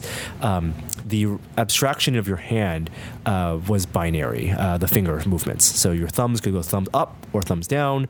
Uh, your index finger could point out or point in, or you can do a grab motion, a grab fist close or fist open with the uh, the um, the grabbing trigger. So there's almost an inherent delay that I imagine involved with that because you have to pass the threshold. Like when you're putting your finger forward, it doesn't move until it crosses the threshold. Yes, and when you speaking of thresholds, uh, speaking of yeah. thresholds, the thing that made it real clear was that that didn't matter for this. It was convincing enough. Just like there was, you know, there is a threshold with the Vive controller with the uh, the thumb on the trackpad, uh, the tu- the the uh, Valve Steam controller pad, The touchpad, yeah. the touchpad, um, the um, what do we call it? We called it uh, the uh, uh, uncanny valley for presence.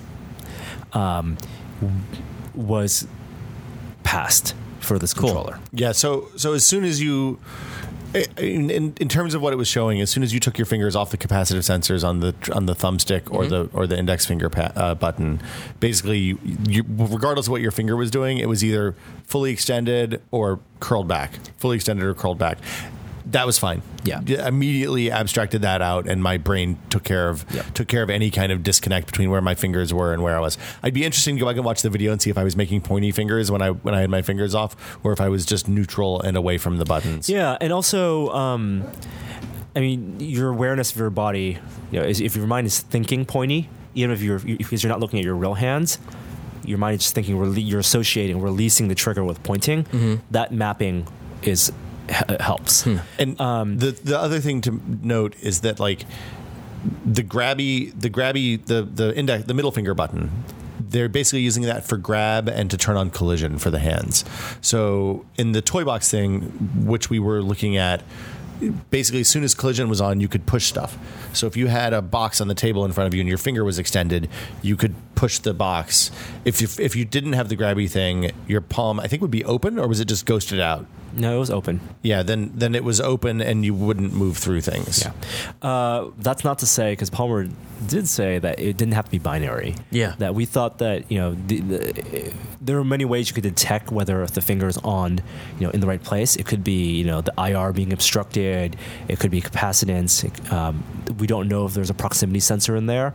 In this demo, in this software, it's binary that abstraction, but there could be degrees of detection of where your thumb is and where your index finger is. But they're looking for specific gestures at this point. Yeah, it is specific to pointing, thumbs, and grab. No middle finger. No middle finger. Pew pew, laser gun, Yeah. point, thumbs up. Got it. Yep, and grab, open, close. Yeah. Uh, now the grabbing, uh, as we talked about in the video, uh, you had to learn that grabbing, as in the real world, where you grab with all your fingers, grabbing in here is you- is a f- middle finger so action. You, you said it took you a minute or two to yeah, get used to that. But once you're used to that, then you realize that you know when you grab in the world. I mean, just try it. Try picking up objects on your desk only using your middle finger. Yeah. I do that all the time. Only using your, but not your thumb. Your Well, you can't pick stuff up with just exactly. one finger. Norm. I mean, your thumb, your middle My thumb finger. is- and I'm saying, Okay, don't okay. wrap your thumb around. Just use your palm of your hand and your middle finger to grab things. I feel like this was a lot less difficult for me than it was for you. This, uh, I, that is that is the. Rep- I mean, think Yeah. about it because your Yeah. the, the thumb and the index finger aren't aren't part of the grabbing mo- motion. Well, I also don't jump by pressing an A button. exactly. Yeah. So so I don't jump. Let's be honest. it's not perfectly um, intuitive, like 100 percent intuitive, but it is super simple to learn. within within two minutes, That's why I said a minute. I a had minute, to stop thinking about it, and by the end of the demo, I wasn't making the mistake anymore. a minute learning curve. yeah, it was That's it was super it fast. the collision wasn't fast enough that we could, for example, juggle. I think both Will- both Will and I tried to juggle, and I tossed two objects in the air, and I was able to uh, at best catch one. So for me, the problem wasn't the collision; it was the snapping. So when you would grab, the object would snap into place, and that would throw off the position of the of the hands for the next toss. Are you saying that this was a fault of the tracking or the software? I think it's part of the software. I think the physics model isn't complex enough Right. in the toy box for that to work. Uh, but you could do things like you know pick up a firework uh, or a Roman candle, and then the uh, because it was multiplayer, the floating head and hands of the person across the table from you could light a lighter, and you could light it. Where, where, where was physically the other player? He's in the room next door. oh wow! Yeah, so they're actually in separate rooms, uh, but you're sharing a virtual space. Could you hear him? You Yes. could. You could, and there's you know microphone. You could, yep. His sound was positional, so when he was in front of you, he sounded like he was in front of you. When he was off to the right, he was off to the right. And sound was. There's also Doppler. Yeah, oh wow! And what's the audio quality like? pretty good. Oh man! Like the microphone, I, I didn't ask. I should have asked. Was he using the same microphone we were, or was he using a they're- different I think they're using both Crescent Bays in those demo rooms. Okay, so- And the microphone I think in Crescent Bay is different than the microphone in in the uh, CV. because they wouldn't say exactly where it was. Well, Nate said they're still working on like the microphone placement is probably one of the last things they're going to decide behind the behind the cloth. because it's going to go behind the cloth and they'll move it until they get the optimal position that they can put in for manufacturing and all Got it. that. One other thing we talked about a little bit was that like the fabric stuff is literally taking they're doing all new manufacturing stuff. Nobody's really done that on this scale before. So it's a it's a it's a huge um, manufacturing challenge, which is a little bit concerning. You know, I, I hope that it's not going to cause demand problems or slowdowns in, in their ability to deliver these next year. the way the fabric wraps around the eyepieces when you change the IPD, Yeah. looks really futuristic. yes, Yeah. um, and it's a different fabric for the inside. than It's it is for stretchy on the inside, Oh, yeah? not on more the outside. stretchy than the inside. And those faceplates, they wouldn't demonstrate how you could take them off, but they said like that's what, where you had the most contact with your. No, well, he said Nate said you can't take those the, You can take the, the- mesh off. The interior faceplates, the whole faceplate you can change. I didn't think you could do that. Palmer said you can change, and Nate did say you can change faceplates. Yeah. He didn't Oh. want to take them off on spot because of that engineering sample. Nate said you can't change the gasket that goes yes. around your face But though. you That's the one I'm concerned about. Is the gasket, which is weird because in uh, Gear VR, they, it comes with multiple gaskets. Yeah, and Valve is going to ship multiple, or at least the prototypes they had had multiple gaskets as well.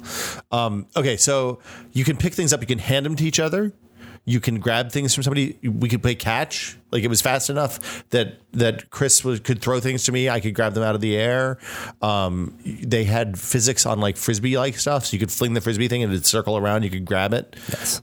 this was not the demo where they had the eyes moving, though. The abstracted eye movement for conversation. Mm-hmm. I think that's probably good. That would have been really creepy. Did they show that demo? they didn't show that. Okay, because that was just Carmack playing around, Yeah. right? They did have. Um, so they it did the head was tracked and mapped. So when the person across from you nodded or shook his head or tilted or something like that, you saw all that. They also when the when there was voice coming through, there was kind of a little squiggly animation on the jaw area that indicated, presumably, if you have more than two people in the room, hey, there's there's this person. This is the person. And that's this is like a wireframe head and wireframe hands. Oh, so no eyes. N- no, no, No eyes. It was, Okay. it was Looked like a mannequin. Cool. mannequin. Um, and and you're just seeing hands. So you, there's no wrist, there's no forearms. It's all it's all just hands. Um, we picked it. You could pick up guns. You could aim down the sights of the guns of the virtual guns using the triggers and pew really pew. well. Um, I totally did a. I'm going to invoke Jango Fett, but I totally did the Jango Fett two two blasters lined up, shooting as fast as I can um, at targets that were flying through the air, and was able to hit moving targets. Uh, Doppler was really cool. Um, I mean, this toy box world, they could load different physics simulations. So you can be on outer space, more real world like gravity. Um, uh, and but one person could be huge, one person could be that's what I'm tiny. So the Doppler stuff. That's uh, not Doppler though. Well, they, the sound is Doppler. Really? For for, for the scale. The I thought Doppler was just about movement. Anyway, anyway, they, they shrunk. You, you could shrink, or they could shrink. Uh, you could shoot a shrink ray at someone, and the voice would then distort, and also the IPDs would change. That's so cool. So I mean, that's a I was. It, it makes perfect sense. Yeah, You're in that shared same rendered world. I'm now the size of the toy, Mm-hmm. and the person, their rendered hands and head is bigger. They sound Like different, giant. and their movements are accentuated. Um, and your movements are How so? Because when they move, like if they move one foot in the real world, Yeah. to you they're moving. You know, forty feet. 40 feet. It's like if they're a giant. Yeah, Yeah. yeah, yeah. Um, They had a bunch of RC stuff, so you could pick up RC. They had uh, representations of the of the controllers that you had in your hand that you could pick up and then use to control RC tanks. Um, so you Right. were you were using Wait, so they did have modeled versions of they the had modeled versions of the controllers that you could pick Yes, up. they did. Uh, the, but it wasn't exactly It the was same. it was not controller. the it didn't have the half moon. It was just the thumbsticks and Oh, buttons and Yeah. trigger. So they they had it, and it, it was weird because it was a virtual, you know, uh, Wii nunchuck basically on it on the Yeah. table, and you're already holding one in the real world, but you kind of put your hand over it and grab it, and it snaps into place. Hmm. And once it snapped, then it felt more one to one. Yeah. Um, but that gave you the idea of how you would have a trigger and thumbstick. Um, to control traditional games or Yeah. to use like a laser pointer to to map stuff around. Well, te- Yeah. tell me about how one to one that was, because that that was the big question I had when you guys were going into this. Is it, you It's know, one to one. it is one to one. It is one to one. The most one to one. It's it's it's it is as one to one as I remember the Vive being. Now that that's like that's Now the take a grain of salt with that because it's three months three months ago, and memory of stuff like that is notoriously hazy. And so they're abstract, they were representing different things. Yeah. One's representing mostly controller on the Vive side, and one's abstracting and representing a hand on the Oculus side. So it's it's one to one. yeah, but, when you're holding those controllers, that's what intrigued me because you had a yeah, when, when you're holding like representation. you know uh, the control, the problem was that that controller wasn't perfectly represented, like polygonally. Um, it was still it looked you know had, had it looked smaller in my mind. This is very encouraging. It sounds like at worst they're minor differences. well, so it's unclear if they're going to ship the toy box stuff. Like that that seems like it's just a prototype that they built in in house to work on, to like to give them a place to test out these prototypes. yeah, But it's it's like they especially mentioned that Matrix. You know, they want. I, I think, and based on this demo as a testing demo, uh, as a, a testing software, and what John Carmack has talked about for the social stuff, they want that Matrix uh, white room to be a place where people can interact. and noodle around. And exactly. Yeah. And there's no reason I think that you can have more than two people interacting. And it couldn't. It, they, I mean, if Facebook wanted to build a VR MMO, this is a great place to start. The thing, the thing that I, first off, when this demo was over, I was super sad. Like I was ready to keep going. um, the the the different gravities, all that stuff was really really compelling. Um, like it was, it was different gravities. Yeah. Like there was a space level where there was low, Oh, I see. high, high, low iner- high inertia, low low microgravity, basically. Were you moving around ever? Um, No, you not know, in this like one. through space. Okay. Basically, I was, I was you, c- I mean, you could walk around that room, Yeah. and it was more than the you know, four foot by four foot Crescent Bay because they had two cameras, and they said even one of those cameras could map the whole room. Mm-hmm. Yeah. with uh, how wide it was, um, but the demo never encouraged you to like walk up to the wall. Although Palmer said you could, and you could just walk up to a wall and like you know, they, and and it didn't pop in. I don't think the cords were long enough for us to walk up to the wall he was pointing at. But the the the thing I noticed was like they didn't have the things designed to invoke the sense of presence that Valve did in their Vive demos at GC. Like they didn't have the whale that bring, brought the fluke up and tried to hit you in the head so you duck and stuff like that. Uh, however, when I dropped something off of the table that was in the toy box and I bent over to pick it up, like 'cause I dropped it, it hit the floor. The floor was where the floor was in the real world.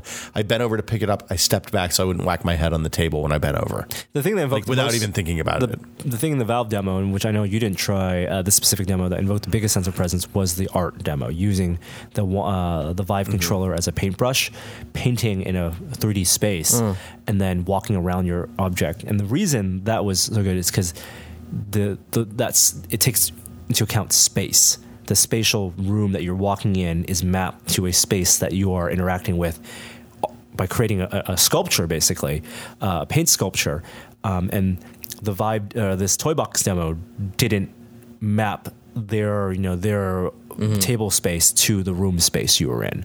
Uh, it was mostly the controller mapping. And none of the uh, touch demos actually allowed you to thumbstick move a character through the space either. You didn't move a character through the space. The thumbsticks was all, well. You didn't move your character. One of the thumbstick demos let you drive a little tank around the space, which was really, really good. Cool, but in terms of motion sickness, they were they played it safe. They played it safe. It was this. I mean, it was very similar to HTC in that to the to the Steam VR stuff in that sense. In that Right. there was no tr- there, there was no translation of movement that you didn't invoke yourself by walking. Um, I, I came like I I would love to be in a situation where I can walk from the Vive stuff into this and then back, and I, I think that's the only way we're gonna know. Next year. Yeah, hopefully.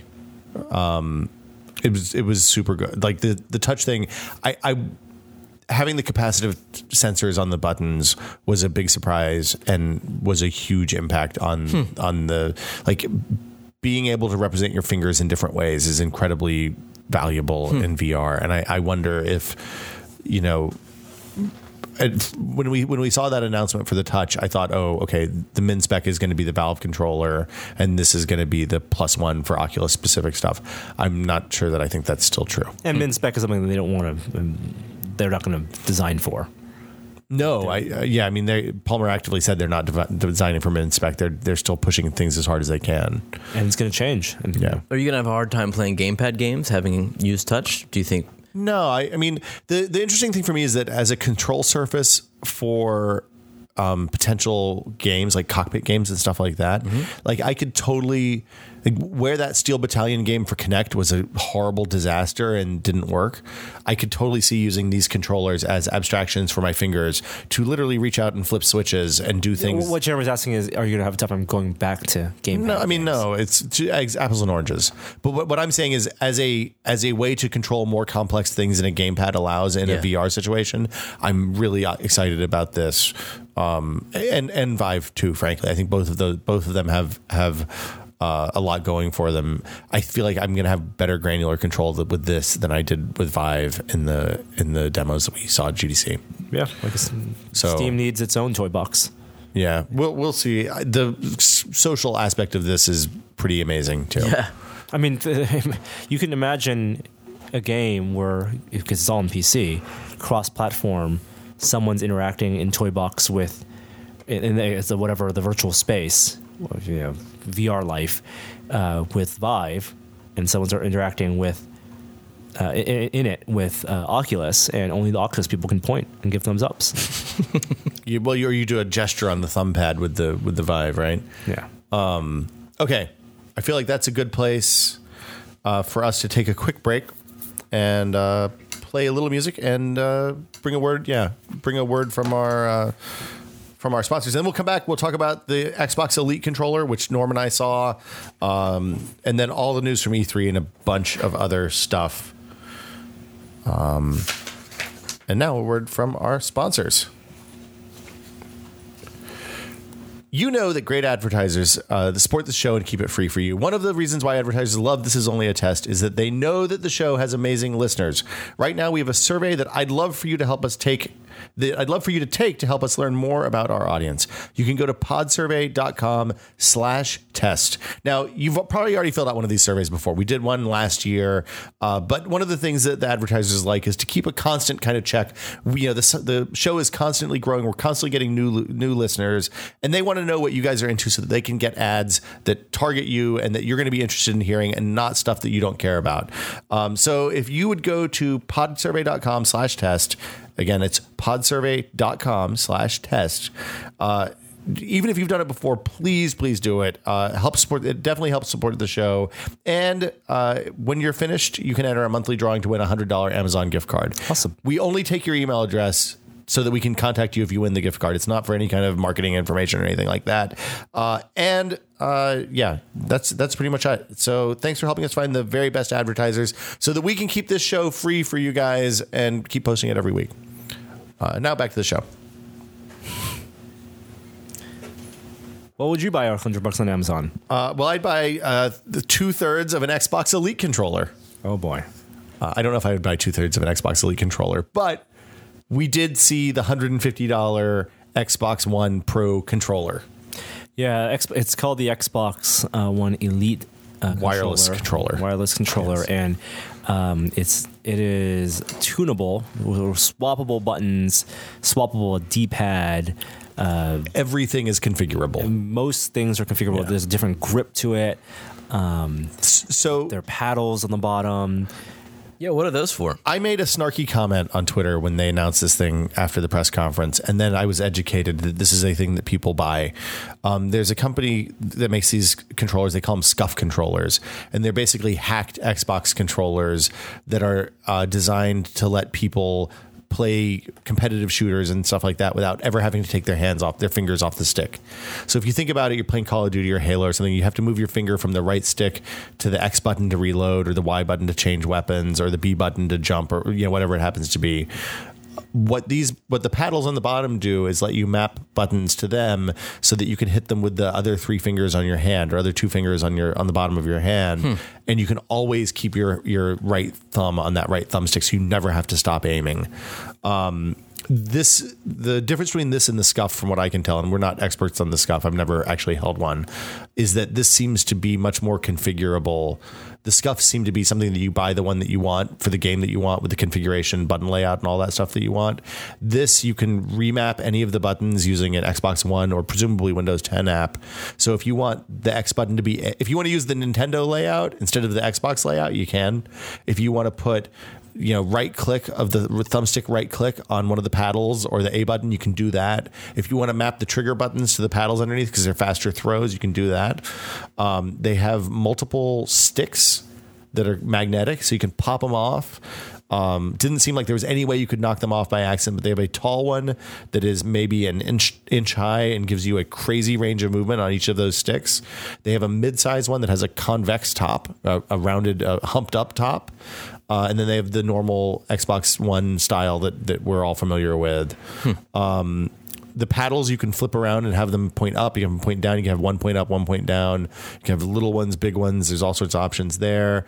And then the D-pad is configurable as well. In addition to the standard plus D-pad that that the Xbox One has, you can pop that off, and they have the, they call it the faceted one. Yeah, it looks more geometric. It looks geometric. It looks like the inside of a of a of a square walled dome, basically. Um, let's see. Last couple of things: 256 profiles for different games on the on the console. You can load two up on the hardware, and there's actual physical switch to switch back and forth between them. So if like you're playing Battlefield and you have a sniper, you want to have more. If you okay, step step back. You can even program like the the dead zone and the accuracy and the speed at different ranges on the sticks. So if you want it to turn really quickly at the edges and very very slowly in the center, you can do that. Um, if you want to switch back and forth between like a sniping profile and a run and gun profile, you can do that with a physical switch on the on the device. Uh, that'll carry with you if you take it to your friend's house, stuff like that right. And then the triggers there's physical switches on the back that reduce the throw of the triggers the main triggers so that they're 50% the travel so that if you just want to use it to shoot people you can you can do that and, and it's less it's super it's a, it's a little bit crazy If you're into modified gamepads, this sounds like a dream come true. yeah it's i mean it costs the same price as the scuff controllers do in the us and it seems like i don't know that we're going to review them we're going to get them in we'll do a, a show and tell or something um, but it's it's it seemed neat for people like when I said, "Hey, one hundred and fifty dollars is a crazy amount of money to pay for a controller," people were like, "Oh no, no, this is actually a pretty good deal." It looks like if if, they can do everything that they're that they're saying, it's the same price as these other third party controllers. So there you go. To be fair, $150 is a crazy amount. I think so. on a controller. I mean, that was my initial reaction. I think that's still the same. But if you look at it compared to say, how much did you pay for your X fifty two? Well, okay, how much would you have paid for your X fifty I two? that. It was a long time ago. Hundred about bucks, 100 hundred fifty bucks. Yeah. Yeah. It's it's a niche market, and niche, Yes. niche items are going to cost more. Yeah, that's kind of the way I looked at it. Um, the thing that I liked is it seems like they're giving you more than you get from the existing competitors for the same price. yeah. At the Xbox press conference, they announced backwards compatibility is coming to the Xbox One for Xbox 360 games. That got some big cheers. It's limited backwards compatibility. It's, it seems like it's probably software based. Yeah. Because they're not going to backwards compatible, compatible everything, but they're starting with 15 games that are available for uh, Xbox One preview program people right now Yeah. 100 games, I think, when they actually launch it. this fall. Yeah, yep. Um, and I assume that they're going down the list and looking at the stuff people are still playing and pulling those games in, and then classics, you know, stuff that's easy to do like nuts and bolts, and uh, excited about that. They announced that. Did you see that rare pack? I know you're an old, old rare Uh, yeah, game fan. yeah. I was excited to see RC Pro Am on there. Oh my god, so was I. But uh, yeah, that's a good deal. Thirty games. I mean, I would pay. I would pay the thirty or forty bucks or whatever it was for RC Pro Am and Banjo Kazooie nuts and bolts. Frankly, I never played that. oh, that's such a good. It's a Yeah. You make game. ships. You make and you race. Yeah, You can make boats and planes and cars and all sorts of crazy stuff. Um, the interesting thing that Gary and Mike Micah were talking about on Twitter, and I interjected in their conversations, there's a bunch of games that predate Rare's involvement on the NES that pretty much were on systems that were only available in the UK.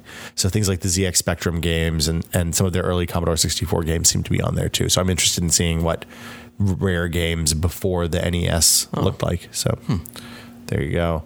Um, Xbox One game streaming for Windows 10 users, for Windows 10 preview people, is out now. You can try that today. Um, I haven't been home long enough to try that since since they turned it on, but That, we'll, That's playing your Xbox on your PC. that- that is streaming games from your Xbox to your gaming to your PC in another room. Um, I'll try that before next week and let you know how it goes. Uh, and then I think that's it on the Microsoft side. on the Microsoft side. Uh, obviously, ton- a tons of game games announcements and stuff we're like not that. Going to talk about. Uh, Mike uh, Sony announced PlayStation Vue is coming to LA and San Francisco now, and they're going to start doing a la carte for channels. So you'll be able to get uh, a View for Showtime. And what was the other channel? Machinima oh, Machinima. and uh, Fox Soccer. It's hopefully they're going to expand that to more channels as they come. It seems like this is just the beginning of that process. the The initial the pricing on the Vue stuff is still the same. That's still like sixty dollars for the base package, I think. So it's not that much cheaper than than cable. Um, but with the PlayStation TV out now and at fifty or sixty dollars in the U.S., like it's it is a viable option for cord cutters if you want to have a kind of basic cable equivalent that's over the top. I think that was all the Sony stuff. They didn't do a whole lot of hardware stuff on stage, and we already talked about the Morpheus bits. Yeah, you know, Kickstarter for Shenmue is the I is the big tech related angle. yes. Um, Fallout Shelter. Bethesda announced this during their press conference. Fallout 4, Doom, Dishonored 2. Oh my God, Doom looks so good. Really? Yes, Well, it's it Quake. really does look good. It's probably the goriest thing I've ever seen. It was pretty It's gory. The, the return of the return of the Gibbs. Yeah, Jibs. Jibs. I I thought that the I thought the Doom stuff looked nice. I don't. I looked kind of slow. I always think of Doom as being really fast, It reminded me of uh, Quake single player. like Quake Quake One. two, Quake two single player. I think people expect Serious Sam level uh, chaos from Doom, where really, if you go back, it probably wasn't much more chaotic than what we're seeing in the new one. That's probably true. Um, I was really. I thought the Dishonored 2 stuff looked really nice. Uh, Dishonored is such an underrated game. It is one of my favorite games of the 360 generation of the Yeah. last generation. It's so good. unbelievable. Everybody should play that. It's probably it's Steam summer sales on now, so it's probably like 99 cents if you go buy a copy. Um, you will not dis- be disappointed. It's a stealth game and it's a shooter. You Yeah. can do whichever way you want. and now there's two characters you can play as Yeah. with different powers. Yeah. Well, did you play any of the DLC for Dishonored One? No, and I understood having watched the C3 that I should have. Oh yeah, because the the they tweaked the powers for the DLC. You play as you play as the main assassin guy in the DLC, and the powers work a little bit differently. So he's much more mobile than than you- Corvo is. Uh-huh. Um, like you can you can do the blink thing, and if you as long as you hold down the trigger to blink. You freeze in midair, so you can like jump across big gaps. It's super fun. Wow. Really, you should totally play that. Yeah, they were talking about how they really figured out how to you know make that game when they were doing the DLC. Yeah. so Like I'm- it- I will. I will check it out. DLC ups the ante on that game a ton. Uh, the Fallout Shelter is an iPad iPhone game that's out now. If you haven't tried it, it's it's um, Come to Android in a few months. kind of like Tiny Tower. It's Yeah. one of those kinds of games. I've been playing for the last few days. The microtransactions aren't bad at all. Like they're you don't have to pay any money at all if you don't want to. Um, and I and everybody always says that. What I mean is you can have a very fulfilling game experience without having to wait for a bunch of bullshit. So, like Tiny Tower, in that you're controlling a Fallout shelter. you're the vault overseer. So you um, you basically start with a half dozen people who sneak in right before the bombs fall, and then you have to build a habitat for them, generate power, water, and food, give them stuff that makes them happy, institute a forced breeding program. You know all the stuff that you've always wanted to do after if you've played Fallout. You get to name all the babies. You get to name all the. And Really? Oh yeah Oh my goodness. and they carry the parents' names down. So if you give the like, my advice to you is to give the first six people that come into your vault, you can rename them, give them ludicrous names, and those names will trickle down through generations. um, I have 105 people in my vault right now, uh, and and uh, yeah, it's pretty rad. I don't have the patience for those kind of games. You can send people back out into the world to scavenge. Oh, Uh, you can you get raided. Raiders come. How do they get you to get into your vault? Yeah, they break down the door. Wow. Then you have to repair the door. It's it's great. It's really good looking. it's an amazing little game. Hell of a way to promote Fallout 4. Um, I want to know the thing I want to know first off if you play the game make sure you force quit the app because sometimes if you don't it keeps running in the background at like full speed like you're playing and all of your people will starve to death. Uh, idle thumbs taught me that that is uh, the way to solve this problem. Um, the other thing is i want to know if you put like famous vaults from fallout in like you, you get to choose the number of your vault when you start. I wonder if you put like Vault 117, it gives you different starting conditions. I haven't I haven't started experimenting with that yet, um, but it's a it's a great little game. Uh, did you guys watch the Nintendo World Championship stuff? No, what happened there? I watched the finals. That's what I, I watched the very last like two three rounds. Uh, they re they brought back the Nintendo World Championship, Yes. the thing from from Fred Savage. Reggie, Reggie did a whole thing skit about it. Yeah, it was he funny. quit and then came back. Yeah. So what? How, how did that end up? Was this the unveiling of Mario Maker? They've they've had Mario Maker on the floor at E3 for the last year or maybe two even. Okay. um, they they this was the first time they called it like the first time they showed it it was there were a lot of questions about how it worked like it had different tile sets for the different games and it was unclear how like it seemed like everything had mario 1 physics even if it had like a super mario world tile set Ah, yes. um, it seems like they took a lot of the feedback from last year and went and made the game that everybody wanted when they initially said, "Hey, we're going to make a thing that lets you make Mario levels with all the Mario tile sets through history." Now you can you can make you can make Super Mario World levels. You can make Mario One levels. I don't think the Mario Two stuff was in there. Or they didn't show it. because that's not a Mario game. Uh, you know the semantics. um, they have uh, a new Super Mario Brothers stuff in there if you're into that. Yeah. I don't. I still didn't see anything mixing that stuff together. There was definitely some stuff where they were changing, like tweaking sprite sizes, and making stuff that never would have run in the NES or even the SNES. There's a lot of stuff that you could never do. Like Yeah. you could put trampolines on top of trampolines and they bounce on one another. yeah, you could do sideways trampolines. Basically, for the Nintendo, the final two-player competition, when they narrowed down all the field to the last two people, they had Super Mario Maker as the competition, and the people who made the levels are just dicks. It was basically like those nightmare levels from hacked ROMs of Super Mario Right. and, and all that stuff, where like you have to make the jump exactly perfectly. If you go too high, then you'll hit a block that'll bounce you down to your death, and Just- and all that kind of stuff. Death and chaos everywhere. The crowd was oohing and eyeing. it was it was pretty rad. Like they they they made the final final level. I think they had three rounds in that final. The final one looked almost started almost like a Super Meat Boy level. Yeah. Um, I want to play it. I want to play it too. I want to. I tried to sneak over there and we just didn't have time. Uh, but it looks awesome, and it, it may, maybe it's the last gasp of the Wii U. Maybe. I mean, they announced a Star Fox game, but presumably they say Zelda's still coming too. Zelda's still coming next year. They're going to announce. They, they said they weren't going to talk about NX this year, which is the next gen Nintendo platform that they hinted at. I guess it On a conference call. Yeah, on a Nintendo Direct or something. Um, but presumably next year will be the NX year. So, So they'll be the first to the next generation of consoles, I you think? but th- they've always kind of been halvesies, They're just halvesies behind. Whenever they want. Yeah, And they release sort of 1.5 versions of consoles too sometimes. yeah, but but like Uh, at least the handheld stuff. the Wii- the Wii was a souped up GameCube, right? Yeah. The Wii U was a souped up HD Wii. The Like Wii the- U. yeah, the Wii U. They're they're not they're not going gangbusters on you know new hardware, which is okay. I mean, their art style works with with with less capable stuff. No, the Wii U ship. I think the gamepad was the big innovation with the Wii U. But then nobody you know? used it. I mean, it seems like this is which gonna is the- which is the question. Look at Mario Maker. I mean, Yeah. I think it's an awesome use Like- of that gamepad, and it's the only console that could do that because it basically puts a computer in your hands in the living room. Are people doing the asymmetrical stuff? No, That's the hardly ever. Like Splatoon is the first thing in ages. Most of the games I played in the Wii U in the last year, you can just play on the gamepad. Now, is it because as one the screen. reception is bad to it, or because developers just aren't coming up with interesting things? I mean, if you look at how the DS has evolved, like the down, the bottom screen on the 3DS has become the inventory and map screen. So it's not it's not integral to the experience. For example, in Splatoon, you you the action happens on the big screen, and then you look down to get the map and the current state of the world, and maybe a mini game or something between rounds. Um, it's it's not. It seems like to me that it adds a lot of cost to the machine, and people aren't really taking advantage of it.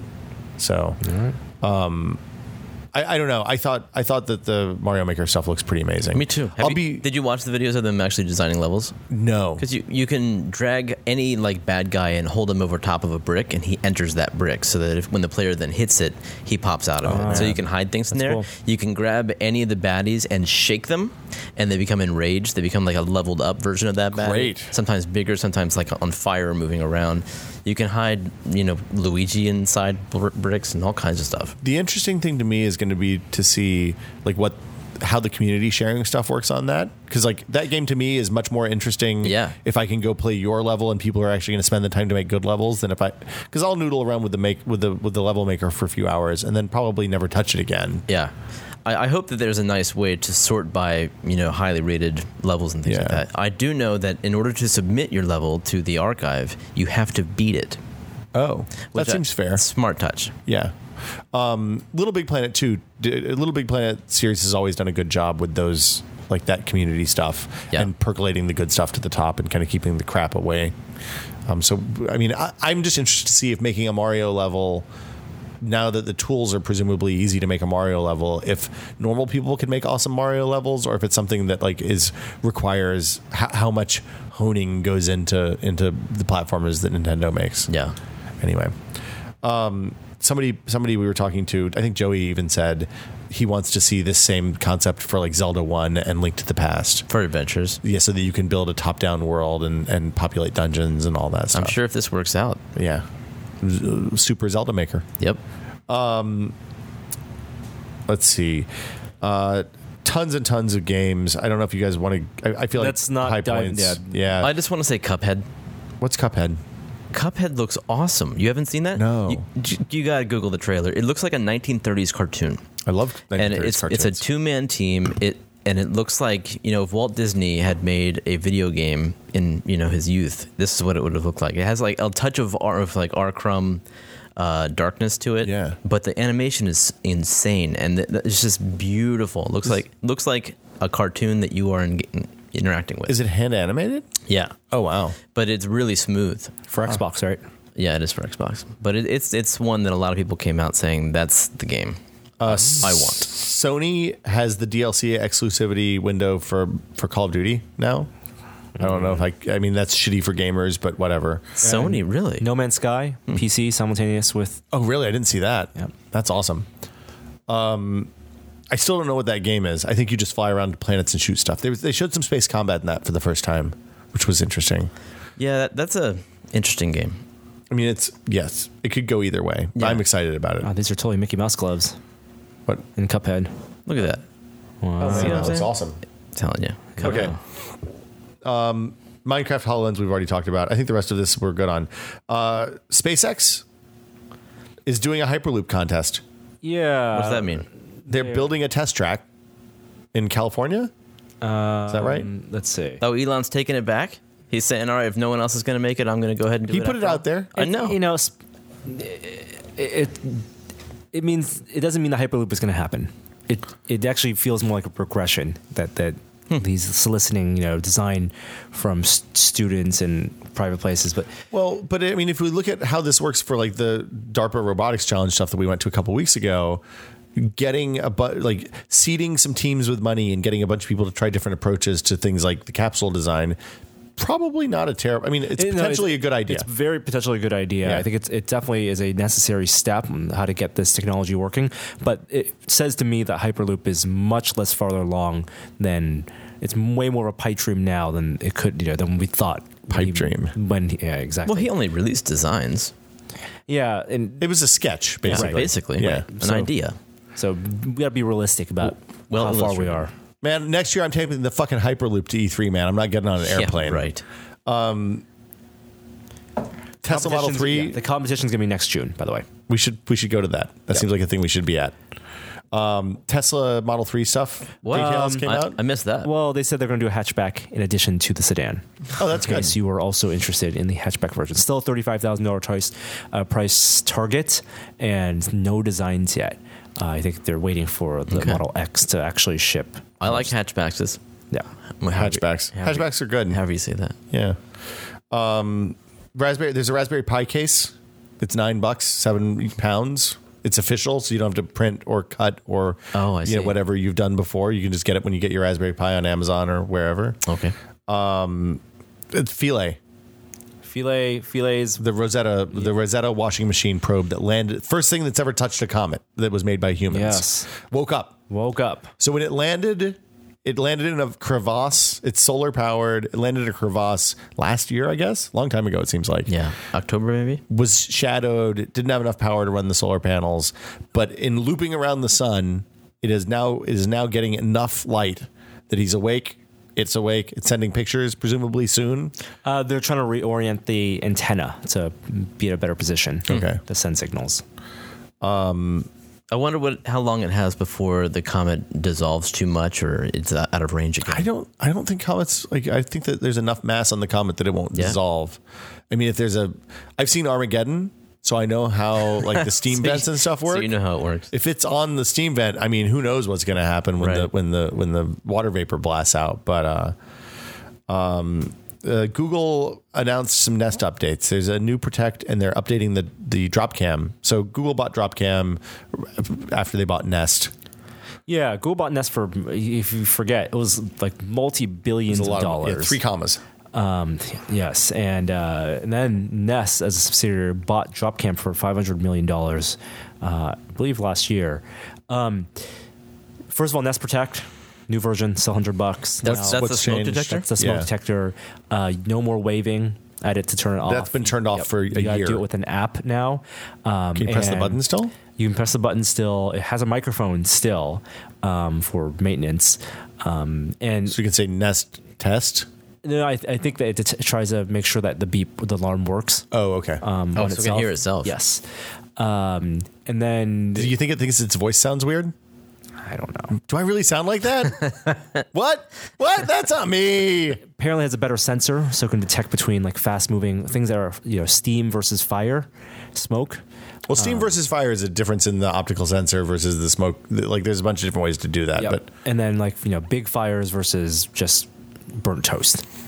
okay, Um, And then Dropcam now is Nest Cam.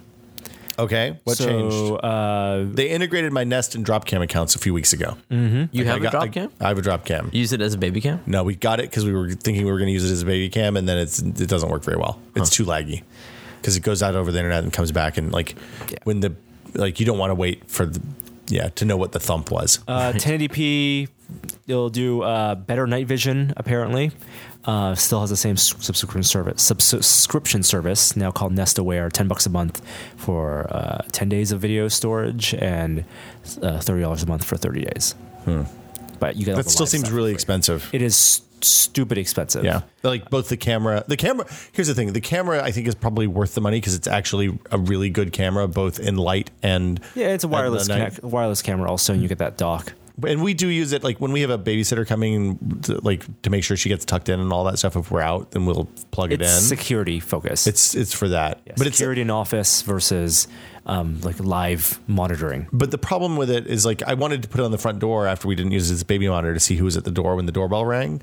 But the lag is such that by the time you get the app loaded and wait for the app to load and wait wait for the app to connect and then like the person who rang the doorbell was has been gone for two minutes. There's no So, way to stream peer to peer from the camera. Not that I know of. Did you see that there was that, that Kickstarter for the keyhole, the smart keyhole? No, what's this? Or smart the- key? I mean, the- you mean the, the- thing you the put over your you put over your peak hole? Peak hole. Peak, peak yeah. hole? Nope. You can put this thing over your peak hole, um, and it has a it's wirelessly connected, um, so you can still see. I, I believe you can still see through it, but when someone rings your doorbell, uh, you can just flip on the app and It's a webcam. See, it's a webcam. Huh. Yeah, All right. That's cool, except it takes power. exactly. Well, but like for something that's low power like that, you can use one of those long lithium batteries, and you'll change it once a year. I don't know, man. As Wi-Fi is going to take up a lot of power. Um, That's true. Uh, let's see. Microsoft shuffles a bunch of executives and is doing more reorganization. And Stephen Elop is out, hero of Nokia. What? Elop's gone. Oh, okay. Yeah, that's that's all I got there. Um, AMD announced some graphics cards too. Norm, what's going on with that? Uh, that three one. graphics cards. This is the Fury series, R R9 390, um, and uh, Fury X. Uh, basically, on the high end, 650 bucks to compete with the um, the GTX 980. Uh, nothing to compete with the Titan X yet. Of course, we haven't tested these. Uh, the, the way they've designed their cards with stream processors versus CUDA cores is different. You can't compare those numbers. Um, but they have three new cards that are aligned now uh, in their 300 series with um, with at least up to the 9, 980 Ti on NVIDIA side and the 970. There we go. Um, I think that's it for us this week. We're at two hours and some minutes. Uh, anything you want to talk about? Well, here, I'll play some music. Hold on.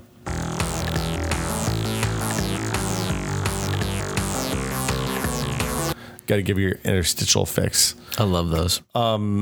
What's, uh, Norm, anything you've been testing you want to talk about?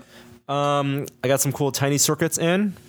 What are tiny circuits? It's stackable Arduino shields, Ooh, can I see? Um, Miniature. miniature. They're not Arduino shields. I mean, Arduino shields are, are like an actual form factor. Right, right, right, right. But they're the this is Arduino compatible for the software. Uh, and they're stackable shields for things like SD card slot, um, accelerometers, displays, Oh, those are tiny. and you can make things. They're about like- the size of a quarter for those of you who are listening. yeah. Oh, thanks, Jeremy. Right. Did you have to solder these, or did this come soldered? This comes that come that come, came as a Kickstarter uh, Okay. award. Um, but they were at Maker Faire. Uh, I don't know exactly what the pricing is when we're looking at that. Uh, but they're cool. I mean, you can build little fun, fun little displays and projects Tiny. with them. I mean, that, like that for something. If you wanted to do like on the captain's chair that, that we did, if you wanted to put an active display that actually showed something that was more than an animation, then there you go, right? Yeah. Presumably. Well, that that display actually can do that. It has a little computer on the back. Oh, okay. Yeah. Uh, I've been playing more Splatoon when I have a minute or two. I still haven't downloaded that. That game is great. I think that's going to be a big part of our summer break. It's um, it's it's like the thing I love about it is that they don't. There's no favorite map because they change. They cycle through the maps every day. So there's a pair of maps for the ranked ladder, and there's a pair of maps for the for the not ranked ladder. What? And You- those are the only two you can play all day. You can't go back and play your favorite map? The, it, it cycles every day. It's That's new every crazy. day. No, it's good because it forces you to play all the maps instead of just going to the map that you want. Huh.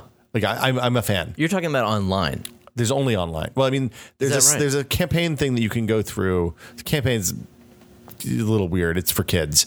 The online is where it's at. I I, I, I usually play like two rounds right before bed at like 11 o'clock, and I'm always playing against people in Japan who are way better at this than me. Uh-huh. It's a really neat game. Man. All right. I'm looking forward to it. Uh, I we'll talk about Pebble Time next week. I have thoughts. I have a new 3D printer. Ooh, I got the Printrbot Plus metal. what is the Printrbot Plus metal? Well, it's I guess Printrbot has had a Plus model for some time since the wooden days. Yes. Uh, and since they made the Printrbot Simple Metal, which was a huge success for them, they have now revised their Plus model to be metal. And uh, I guess this is the first, like the second revision of that because they, um, I don't know, they call it the, the, there's a model number that they sell it under now. It has to come with a heated bed, which is mainly like the main reason I wanted it. So heated bed, uh, 10 cubic inches of print space, So Bigger build platform. 10 by 10 by 1? 10 by 10 by 10. 10 by 10 by 10. Yeah. Okay. And um, it's fantastic. I'm super happy with it coming from the, the Simple Plus. Is that a thousand cubic inches of build space? I don't know. I, I just say- Multiply them. I- you know, I said whatever I said. Okay. Thank you for clarifying if it was incorrect. I just was t- letting the commenters know that you know that you knew. we knew. I, I, I said like you know, ten inches cubed. Isn't yes, that what it is? that, That is 10 yes, ti- but ten 10 cubic 10. inches. Anyway, it doesn't matter. Oh, I see what you're saying. Ten cubic inches is like That's different. Is like one by one by ten. I'll say ten inches cubed. Um. Anyway, it. I'm super happy. It prints uh, flat. Things don't warp. If you're having, if you have a 3D printer without a heated bed, I've tried so many different things. It, I settled on this, this uh, blue tape that you found that worked very well, but it doesn't solve the whole problem. The heated bed really does make flat prints. If you want to print stuff that's a significant portion of the bed size, you need Yeah. heat to keep it from warping. So I'm very happy. You know, it's about half the price of the uh, Ultimaker 2, which is the one everyone really says to get. Um, so, but I saved some money, and I'm perfectly happy with it. Is it um, 1.75 mil filament? It is Okay, that that helps too. and I've been experimenting with different filaments too. So, but anyway, um, yes, Printrbot Metal Plus. Oh, I made a new camera mount for it. Really? Yeah, my camera mount is quite the popular camera mount. I know. You, you, but you have the camera mount for the printer Printrbot Simple Metal. It really is like the one people use. Yeah. I see it on YouTube videos and stuff. Yeah. Uh, so I revised it for the Printrbot Metal Plus. Nice. Yeah, it can't shoot the whole 10 cubic inch. I can't shoot the whole print area because it's so close. I'll tell you a secret. does good. What? Did you get? Did you get one of those wide-angle fisheye lenses? Yeah, yeah, yeah. No, I Oh. have a wonderful camera. It's like a third-party um, Raspberry Pi Oh, that's right. compatible camera. Yeah, yeah. And it comes with a focusable fisheye lens. It probably can get, it gets the full width, but it can't get the full 10-inch height. It gets very high. Are you using the new um, Raspberry Pi Two. 2? Yeah. It's better. And the devil branch of Octopi. De- Devil Branch. What does Devil Branch mean? Development. Oh. Uh, to the devel. I thought you meant it was like for Satan. No. All hail Satan of 3D printing. Yeah. Oh boy. Uh, and that they're actually she's actually very close to releasing uh, the final 1.2 version. It's a lovely piece of software. It has a Octoprint. plugin system now, which is great. Lots of people have written cool plugins. One of which uh, records all of your prints in history, so it compiles, it sums all of your, the amount of filament that you used, Oh, how, that's nice. how many are failures, how many are successes. Can you put in like your price, how much you're paying for a kilogram of fil- filament? well, it does. It does, Does do that that. Stuff? Oh, maybe not. Maybe not. No, I'm thinking of Simplify 3D, maybe, which, Oh which yeah. does that. Okay. Um, I have a new Zojirushi. Uh, what? I have a new Zojirushi, a new thermal mug. A new mug. They sent me their new 16 ounce thermal mug, which, if you put it next to Norm's, you can see the big difference is that it has a more svelte top. Uh, so the cup, like the cup where the coffee comes out, is smaller, which I actually don't like. That's the that's my takeaway on that. So stick with the old design for the thermal mug. We'll do a show and tell or something for it at some point in the not too distant future. Okay. It is merely okay. Merely oh. Still a really good thermal mug, but the the smaller mouth hole. See if you look, Norm has a much bigger cup where the coffee Yeah. goes. You got a big mouth. Well, Yeah. what, what do you mean? You don't get enough coffee? you can't smell it. Like that one, that one, your nose goes into it a little bit. You get a little bit of the whiffs. you Yeah. can taste and smell. This, you just get taste, so it doesn't taste as good. I did side by side testing. All right. Yeah. You got to smell that coffee. Bigger mouth. You, you want like why do wine glasses have a big nose hole on them For your nose. For your nose. Yeah, exactly. um, that'll do it for us this week. We will do questions next week. I promise. I know we've gone over both the last two weeks. Um, today's outro. I haven't unzipped yet. Uh, Norm, where can we find you on the internet? At Nchan Uh, on Twitter. And tested.com. Uh, we have a ton of stuff coming up on the site this week. We've got um, way more stuff from E3 than's on the site already. The, the we'll have Morpheus video. We'll have uh, the Xbox Elite controller video. We'll have um, Star VR. Star VR. We'll have Hololens. recap. We'll have. I think DARPA is coming up next week or the week after. the the week after. the week after? Next week we're doing uh, our week of build, new week of build. You guys got to check that out on Monday. Hey, what did we build this time, Norm? Uh, we are learning some more stuff with Frank. It'll be a tutorial series to learn some cool skills. Um, and then we're also currently running a, um, the new poster promotion for the summer, um, the Comic Con poster promotion. This is Adam's drawing, a line art drawing of his ILM model making toolboxes. Um, you can check that out. Go to tested.com slash membership. You won't regret it. Jeremy, same question. Oh, I'm at, at Jerware. I think both on Twitter and tested.com. At J E R W A R E. That's right. okay. Yeah. Um, anything cooking for you? You got anything coming down the pike you want to tease? Um, I am uh, making progress on a revision of the game frame, which is coming along, and I'm, I'm happy with it. I got prototype parts arriving today. Cool. I can't wait to get home and check out. Stick, sticking any? Okay. Can't wait to hear more about that as you get closer to, to talking about it. Yeah, it's it's not ready this month, but this this year. Okay. Yeah, Cool. Um, and you'll keep us posted, I'm sure. absolutely. Uh, so today's outro comes to us from Sean. Thanks, Sean. Hi there. I didn't see you. Tested.